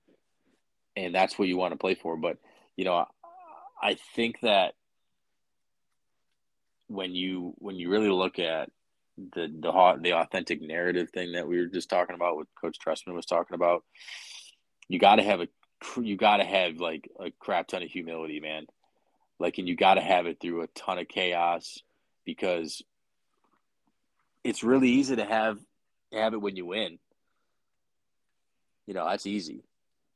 Um, but you got to be able to stay even keel, and you got to be able to stay the same person, your authentic self because you're going to build trust when you are authentic and you're vulnerable uh, as a coach uh, because you show that you are a human and you're not a robot um, you know, I think that's a, a gift, a gift that's invaluable, I think, to players. And when you're a coach is being vulnerable and, and creating that trust. Yeah, now spinning off of that, um, here goes me trashing school again. Um, I say that as a joke though. Um, do you think like what you were saying, how you were like, oh, um, you know, it's it's a society thing, it's a business thing about how it's like you can't you can't you can't fail, you can't do this. Do you think that um because I think obviously like people say like what you were kind of just saying like you know you got to go back and really evaluate like why you think the way you think why you act the way you act all those things. And essentially it's just things you've experienced as a kid even like when people go to like therapy for like mental health or like other things. And i'm talking on a very general broad basis and i'm talking in an ignorant point of view not because i don't know. I'm just saying this from like an observation from afar. Like when you really dive deep into who is Mike Peters, who is John Antonio, why, and stuff like that. We all have different experiences. We have different unique things about us. Uh, you know, everything. You may react a certain way to something that I may not think is a big deal, and I don't react that way, and then vice versa. Um, do you think that um, how school in just how they handle grades of like you need a 65 you don't want to you, you need to get a 65 or higher you don't want d's and f's. If you're a d and f you're going to be a failure in life and you're like you hear that like all the time like when we were at least growing up and so like there's that like anxious pressure for some people when they're just taking normal tests in school and like stuff like that and then on top of it um it wasn't as big like when i was a kid i don't feel but i feel nowadays like parents are out of their damn minds with like my kid's going to be the next thing and like you see all the money there in sports. So there's all these pressures on kids growing up eh, whether it comes from school whether it comes from being like the cool kid or the kid that had the nice sneakers like whatever. And some kids some kids grow up poor some kids grow up different and like then you hear stories of kids that had everything their entire life they never feel self-realized because they don't feel as though they can ever accomplish anything because they were always handed shit. And then on the flip side of it there's people that are like I grew up there poor. That's why I'm super successful today, right? So do you think that like everything that is like lead that like how uh, actually no, I don't want to ask it that that way. Do you think that our idea around failure and being afraid to fail and not understanding that like the only way you're going to learn is by failing comes from the pressure of like the society norm of like hey if you fuck up or you lose or you, you, you take an l there it's a scarlet letter and do you think people that are like internally like without saying are afraid of having that scarlet letter without even realizing that like yeah we all suck at shit. Like i'm a trash coach compared to you but then there's other things that you suck at compared to me. And it's like we hey we all of us suck at something. Like and i always say like my boys like as a joke like i'm just like yo i don't know shit. Like i just like to I just like to think I know things as a I and I say that as a joke, meaning like I don't think I'm any better than anyone else. Maybe that's the humil- humility that you were talking about. I can't even speak right now. Um, but what are your like thoughts on that? Do you think that like um, starting with school and starting with education in the sense of like even in sports, there needs to be more of that topic and convo on the mental side of things, not like a mental health thing, but just like the mental toughness side of things that it's like, yo, you're going to screw up. You're going to fuck up. If you don't fuck up and you don't fail a couple things here and there, you're not trying hard enough. Like, what are your thoughts on that? I think that we need to implement in our curriculum, and I'm talking early, I'm talking like elementary school, the understanding of the difference between failing and failure. Like, failure is like giving up and not learning from from a failing opportunity. So like if I fail and I make the decision to just quit, that's failure. If I mm-hmm. fail and I learn, that's a win. And we don't do that. We don't teach that. And what happens is over the years is you get a bad grade, it's so detrimental and it's acted as if it's the end of the world when in the retrospect it's not anything.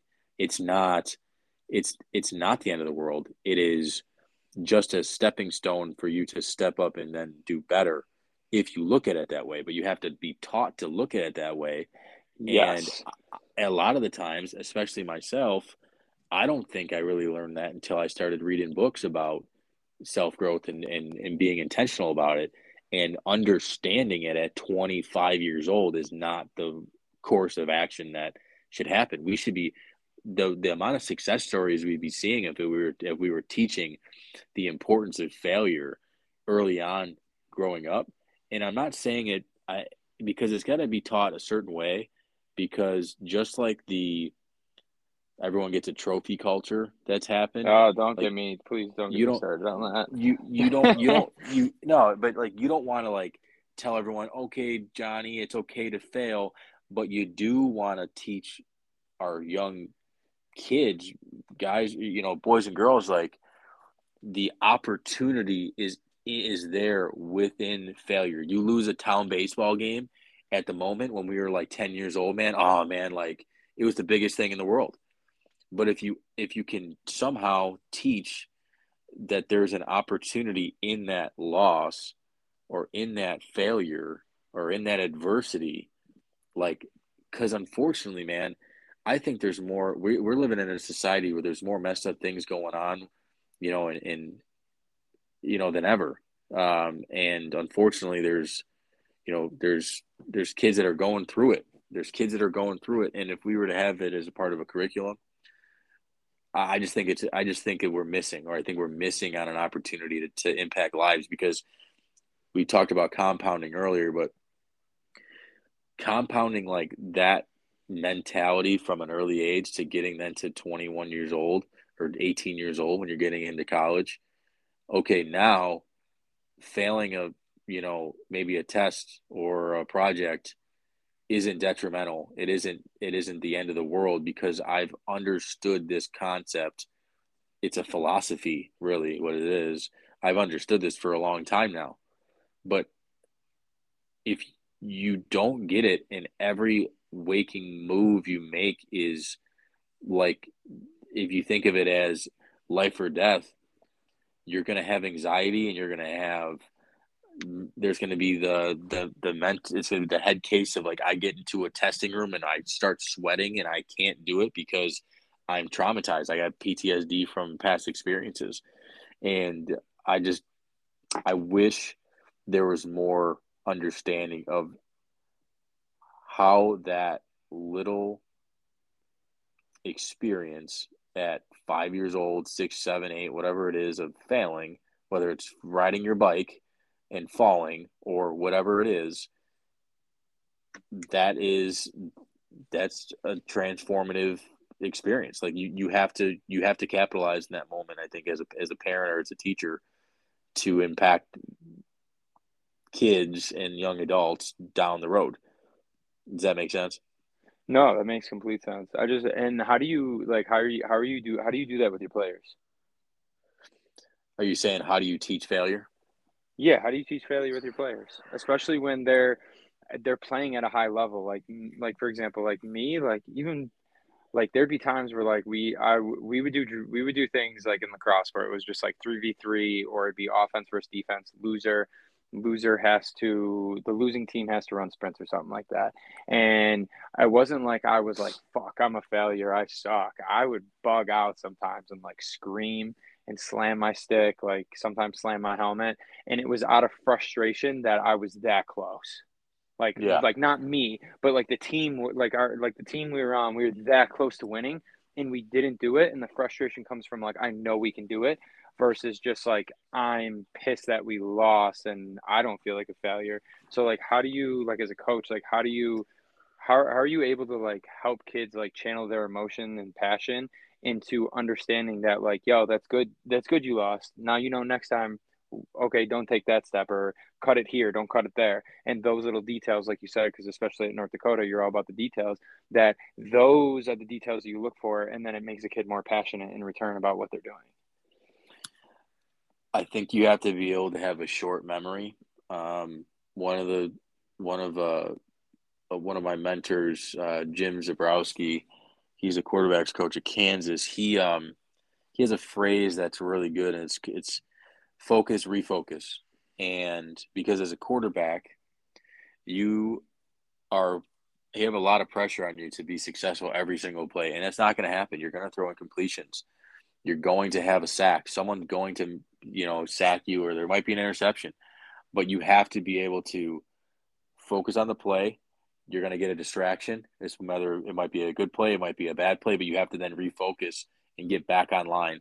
And so, how to answer your question about how we teach it, um, I would tell you that just being very intentional about when guys mess up or when they they lose a rep in a one on one and they're pissed because they know they should have got it and they're super frustrated. You you got to be able to look a kid between the eyes and be calm, cool, collected because I feel like as uh, as a coach, you have a responsibility to be the thermostat in your room. Like you are going to gauge and you are going to set the temperature of where your guys are at. If they see that you're going ape shit, well, you know, they're probably not going to be calm, cool, collected either. But in moments of, say, game, say we're in a game, third down, guy drops a clutch third down. I think a lot of and, uh, and I'm and I'm hoping I'm wrong on this. I think a lot of coaches they take their frustration out frustration out. I'm like, we needed that. Okay, but expressing something that's known is not going to go back and solve something that is already in the past. Being a, being able to put your arm around a kid and say, "We still need you," because that is not the end of the game. We still got time left on the clock. Taking that eye eyes forward into the future, in the present moment mentality as a coach is how you teach how to get over failure quickly and realize that you have another opportunity. Don't do it again. Make sure you learn from it in the moment and capitalize the second time. Uh, and then that's in a game experience, but I think even giving you a, a, a practice experience or like even off the field experience like is is valuable. I think that you have to when a kid messes up, whether it's off the field, and you you got to have a conversation with them. Listen, like just shut up and listen because there's something that is deeper down that might be going on that you just don't know about, and that's what comes down to the relationships part that we've talked about previously. Is you will know more by the depth of your relationship with the player because he will open up more if there's something that's going on that's affecting his play or affecting his academics. If you don't have good relationships, he's going to be closed off and he's going to be introvert and he's going to just completely shut you off because he's going through it and he wants to go through it by himself because he doesn't trust you that you have his best interest in mind. And so I've tried to do a better job of just being a be a being a sounding board. You know, letting you know you know sitting there and listening like what's going on, and that might not might not come out for 20 minutes, you know, but still just being there. Sometimes in a shitty instance or when someone's going through something, they don't need advice like right away. Like they need someone to just vent to. And I think as a coach, you are a mentor and you are a person of, you know, influence and how you handle yourself in those instances of teaching failure are important. So, like if a kid fails a test, maybe that he had something going on with his parents at home. Maybe he was going through something kid has a really bad practice. Maybe he has something. Maybe you know uh, a friend passed away back home. But to assume that it's all football related or that it's like personal to you as a coach, like you, you're you're missing. Like it's it's deeper. That's that comes back to the reaching for depth of conversations. So sorry for the long-winded answer, John, but I think that there's a lot. There's a good question, and there's a lot of a lot of layers to that one that you can go deep into, and just how to build truly genuine relationships. Yeah, so like one thing that I like to do is um, kind of like what you were just talking about about like how you like to go deep. Like, is I, I'm I'm genuinely like fascinated by uh by people. Like I don't I don't know why, but it's like a fascination of like why do you do what you do? like why are you the way you are and i like we were saying like how i said earlier that like people are your greatest asset like i think that it's almost like you're a mirror in a way. So like you can learn a lot about yourself just from interactions with people. And how you were saying that like the people that impact you the most are the people that take a genuine interest in like who you are as a person. Why do you think um from your perspective it's harder for certain coaches or just certain people in general to go deep with other people? Do you think it's that lack of vulnerability or it's like that guard up of like, I got to prove that I am something without having that idea of just like, yo, it doesn't like, it doesn't really matter. Like everything that you're putting an emphasis on is just made up. It's like not real. I just think that it's a, it's a lack, it's a lack of authentic self. I think, I think it's a lack of actually having authentic narrative and you know, fake it until you make it, and there's not depth. There's not depth to your vulnerability. Um, mm-hmm. You, a lot of a lot of the time, it's really really hard for someone to sit there and say, "I don't know everything." in in this profession. Like i'm you know everything is about like oh, i want to be the best ball coach i want to be the best recruiter i want to be the best dad i want to be the best this. And that's the competitive nature of sports man. Everyone wants to be the best and that's what it should be. But if it comes down to relationships and it comes down to building trust, I don't think you can build the level of trust that you that is needed unless you are authentic because authentic trust equals vulnerability. I think mm-hmm.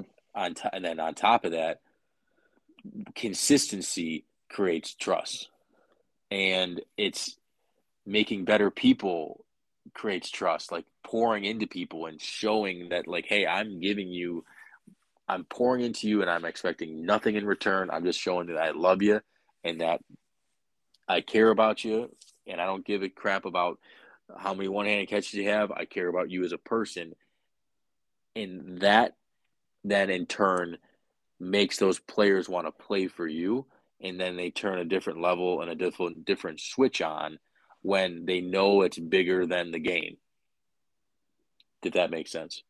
Yeah, no, that does. I paused because I thought you were saying something else with it. No, but that that makes complete sense. Um, and then like transitioning here, one of the things because I feel like it ties together because you said are afraid to like not know um or th- or have that perception of like they don't know what they're talking about almost in a way um yep. we were talking before we started recording about how um a lot of where you've gotten post college and kind of like same is like seeking out like mentorship and like finding people that can either coach you, teach you, mentor you, um, but obviously providing value in the flip side. And one thing you were telling me was that you were listening to the uh, podcast with, I, I want to say it was Maxwell. I, I don't remember the the name. I know you sent me the podcast and then, and he was yep. basically what you were saying about like when you're asking for help and you're seeking out mentorship like don't just like you can't just like no one owes you their time like no one owes you their time at all whatsoever like we think that people do because if they don't when you ask for something it's rude but really it's like I know you mentioned to me that they were saying on the podcast like having a mission statement, but you don't necessarily need to be like, "Hey, this is my mission statement. This is why I want you to mentor me."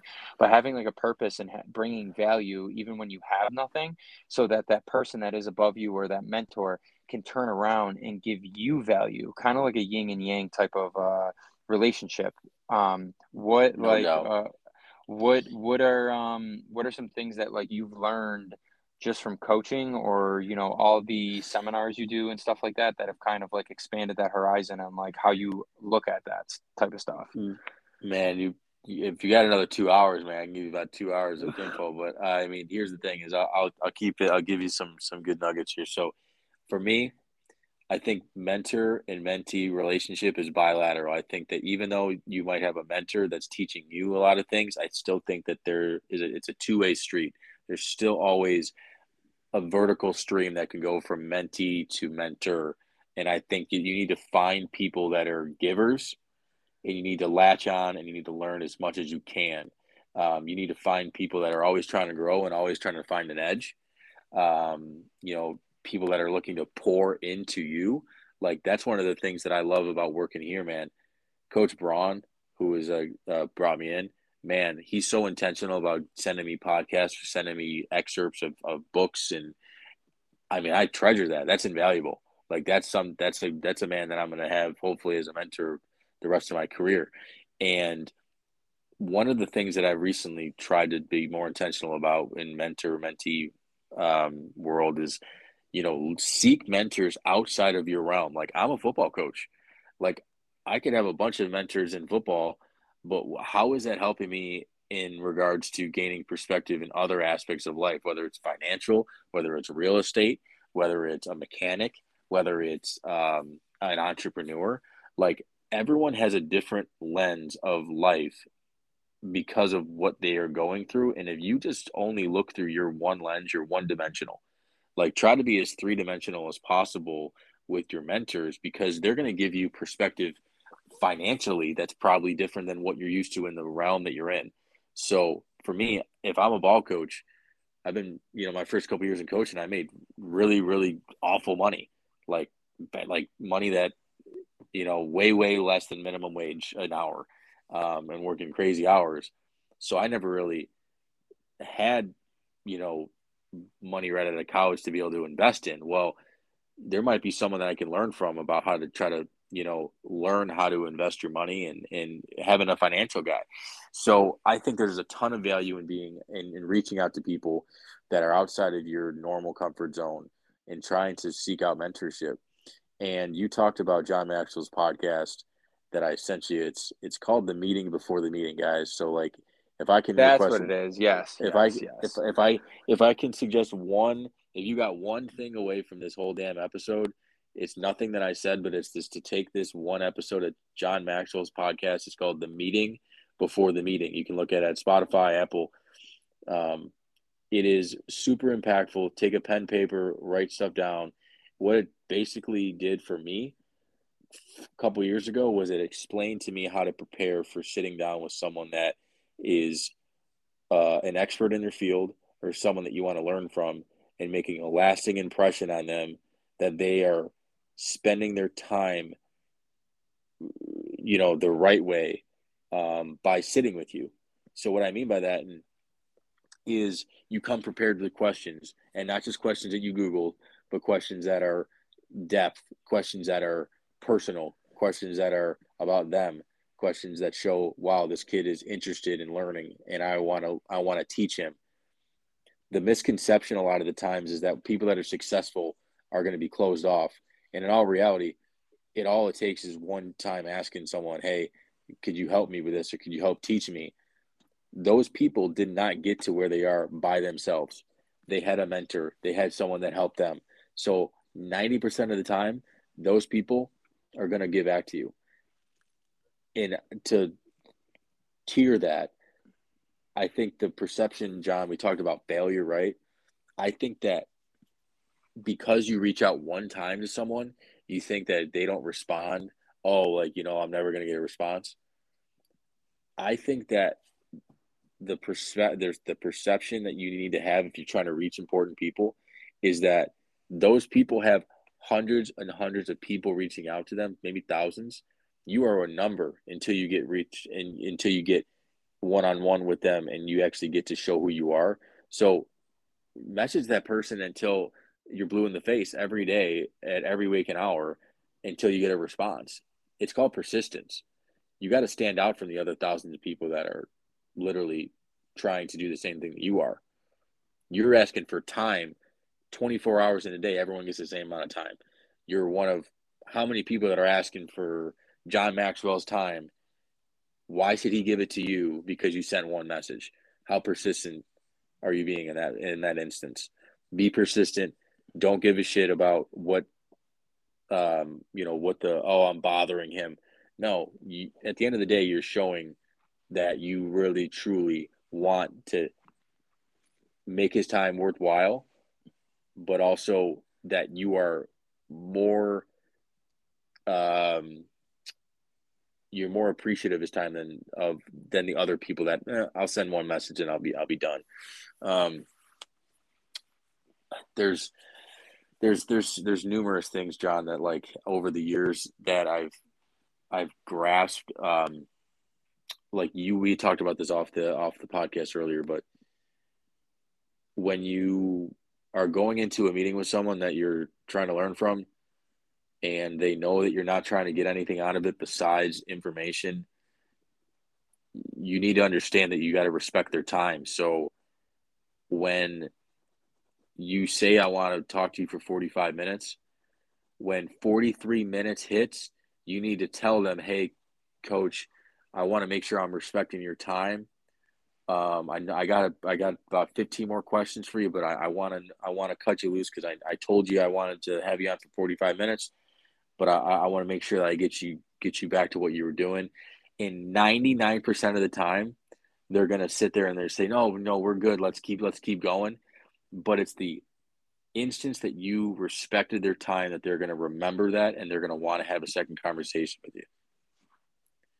It's the principle of you can milk out the time and you could sit there and you can oh i'm going to stay on the phone for an hour and 45 minutes even though i only asked for 45 on the other end of the phone that guy's probably sitting there like man like i did not expect to sit here this long you know but if you are intentional about showing respect for someone's time you're going to get his time time and time again down the road and you're going to get him to introduce you to other people because he knows that you're not going to waste other people's time that are close in, their network. So there's a ton of value in that episode, and I, I, if I could send it from a mountaintop, I would send that episode to everyone that's looking to make strides in their career, because it's gonna, you're gonna learn lessons that are gonna greatly impact the first impression you have on someone that is where you want to eventually be. Um, so those are just a few nuggets from that episode, but things that I've also learned, um, you know, through trial and error. The and then John, the last thing is when you're reaching out, don't expect a response. Like I, I can't tell you, I thousands of emails sent to NFL personnel, and probably less than less than 50 maybe 100 emails back maybe I don't send them out respecting it. I don't send things out expecting a response. I send them out because I I hope that they get read, and I hope that one day I get to meet that person in in person, and that comes. Oh, like you know, I got your email back in 2016. Like it might lead to something, but I'm not expecting or having expectations to have it lead to something. If that makes sense, it's it's more of a way to. It's a more of a coping thing for me to understand that you're not sending the message to get a response you're sending a message to make an impression no that makes complete sense so that makes that, yeah no that makes that makes complete sense in uh, what you're saying yeah from listening to that episode there was a lot of shit in there um, that well I shouldn't say shit but um, there's a lot of stuff in there I've been swearing anyways whatever there's a lot yeah. of stuff uh, there's a stuff in there that um, it when you hear it, it's like so basic. It's like, wow, why didn't I think of that? in a way, but it's very, exactly. it's very like it's high level, but it's dumbed down. It's it's very um, digestible. I think that's something. The information is like, wow, like that's that's awesome, you know. Um, and that's why it's so. That's why I'm. If anyone listening to this, uh, I don't know how many people are listening to it, but download the episode, get on the treadmill, um, or sit down at your coffee table and write notes down because it's going to change how you approach how you meet with people. Um, I'll, I'll give you a real life example. Um, I listened to that podcast, and then the next week, I had a meeting um, with a, a, a, guy who I'm, I look at as a mentor right now. Uh, he's with the Buffalo Bills, Jeremy Kelly. He's a Buffalo native. He's the director um, of alumni relations uh, for the Bills. And so he essentially deals with any of the, the alumni that come around in alumni events.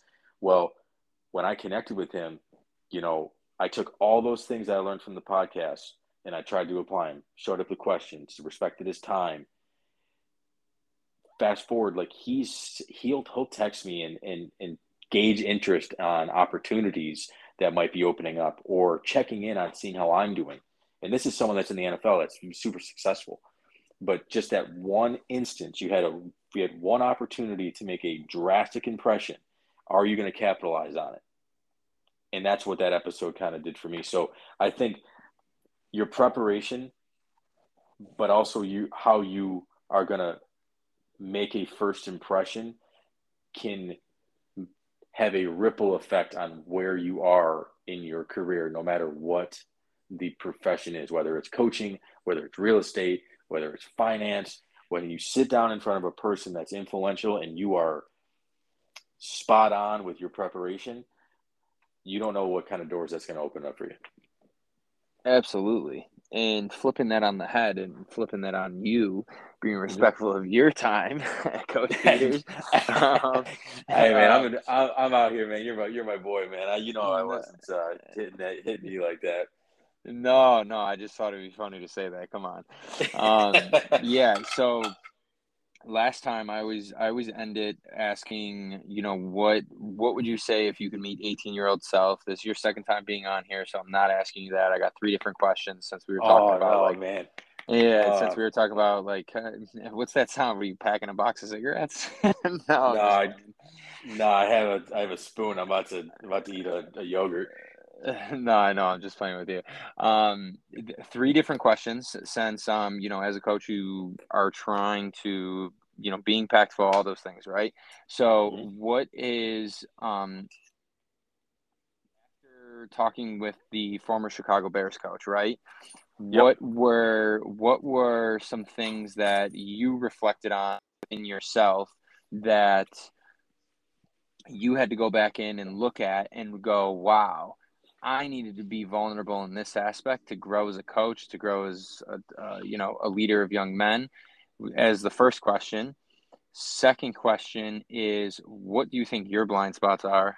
Third question, when what would you tell yourself the first day you started coaching compared to where you are now? All right, so repeat the first one. We're going to go one at a time because I, I I'll forget the second two. So the first one is what?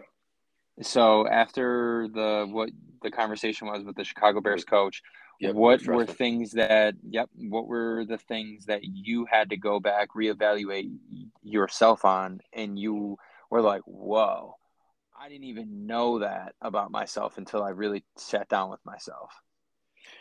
So sitting there in a room of 25 young leaders in in sports uh, all, all sports basketball nfl ncaa um, you know you're in a room of like-minded people and you have the former Chicago Bears head coach stand up there and and, and be vulnerable. And he set an example that day for me of like, wow, like that guy is so confident in himself that he can stand in front of people and talk about his failures. And in that moment, I realized how comfortable are you talking about your failures? How comfortable are you with being vulnerable to people that might not understand in the moment or might judge in the moment, but you still share.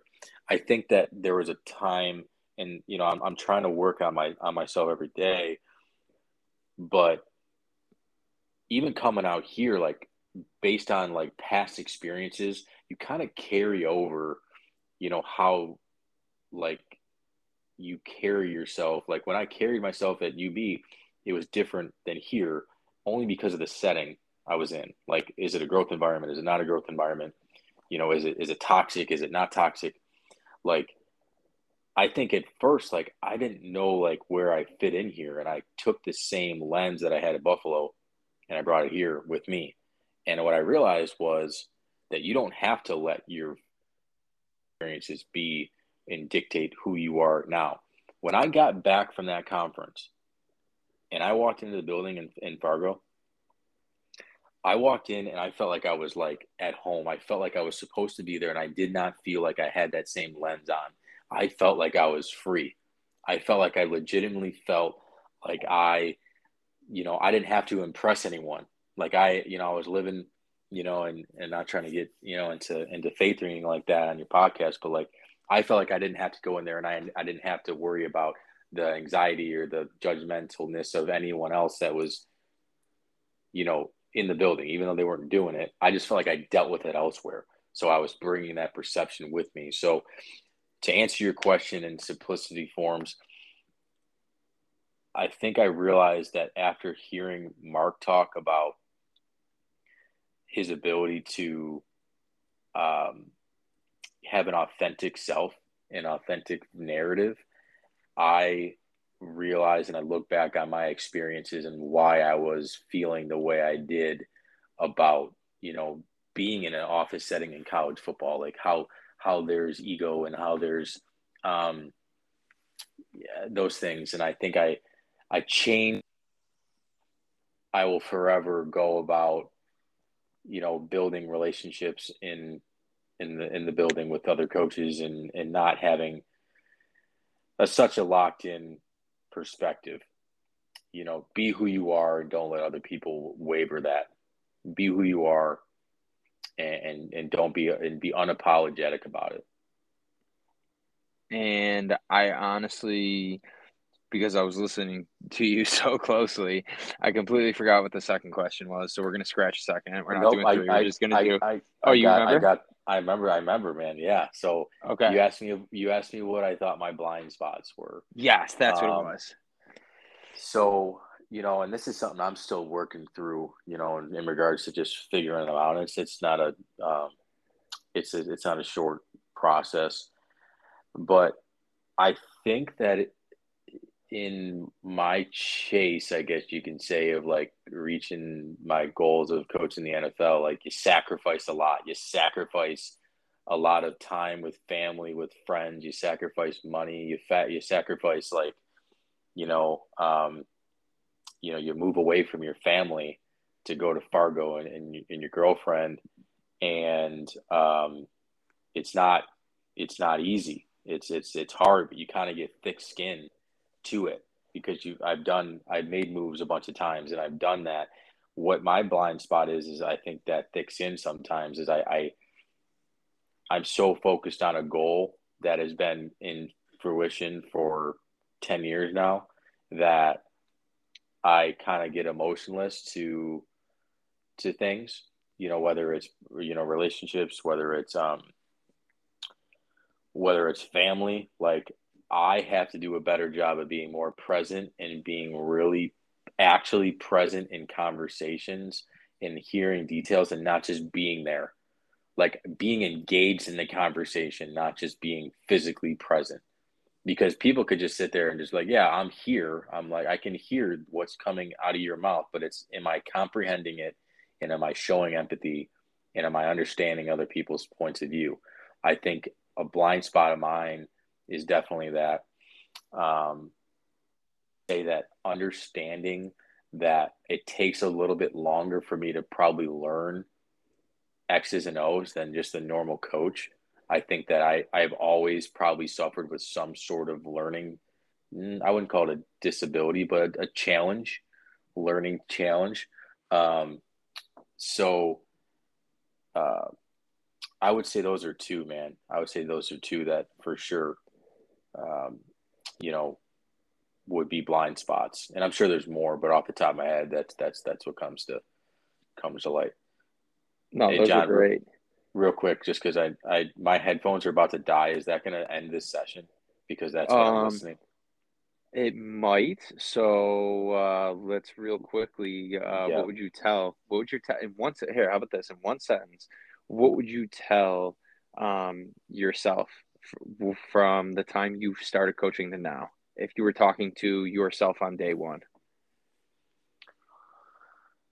I would tell myself to dream bigger earlier. I would tell myself to not sit here and think because I was a Division three player that I had to to to fit into a box of coaching Division three. I think that it took a, a fellow coach to tell me that everyone that is at the higher levels is just a normal dude like yourself um, Eric Finney, shout out Eric Finney at Iowa Western. If you ever listen to this, um, he's a DB coach there. But he told me, he's like, listen, I play D1 ball, and those guys that are coaching are the same. They put their pants on the same way you do. They drink coffee in the morning the same way you do. They just have a different logo. So when he told me that three years into coaching, man, I started shooting emails off to every coach at the divisional level, and I was shocked at the guys that were getting back to me. And – that day really changed me because I wasted three years on thinking and thinking small and thinking I'm an like I'm only as good as this. I wish I would have had it. Uh, I would probably tell myself to to dream bigger, faster, and fail faster, and be and be more intentional about failing, because it, the more times you can sit there and say you fa- you know you you you have a failing experience and you learn, um, it comes back to just like we talked about our our young kids, you know, learning how to fail sooner. I I think I needed to learn how to fail sooner, and I still need to keep learning, um, and how to turn it into to a positive. So. Uh, that's what I would tell myself, man. I would I would tell myself to try to be also try to be more intentional about being grateful.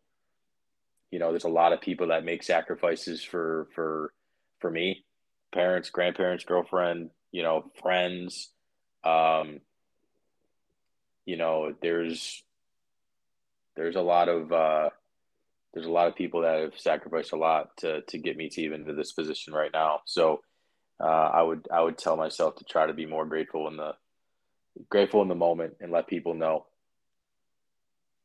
I love so it, the... and yeah, no, and since your headphones are dying, I think the best way to say it is uh, national championships coming back to Fargo this year, baby. let's make let's make it let's make it ten, man. But you know everything is everything is earned. That's and that's such a coach thing to say, but it's so true, man. Like these guys are ready to roll. I'm ready to get after it, and I'm ready to learn and, and be a part of something special this season. So tune in, man. It's gonna be a good one. Yes, sir. And we'll check it back in after this year. So hey, greatly appreciate it. Um, what it, what's the North Dakota what? What's your logo? The bison, bison baby, not the, the bison, baby. nah, dude. Horn, horns you know, what's funny though is, is we, we're also horns up, man. So I've, I've stayed with the horns up for the for the last two schools. So horns up and, and Bison Nation, man. It's about to be a good one this year. Yes, sir. Horns up and we out. All right, brother.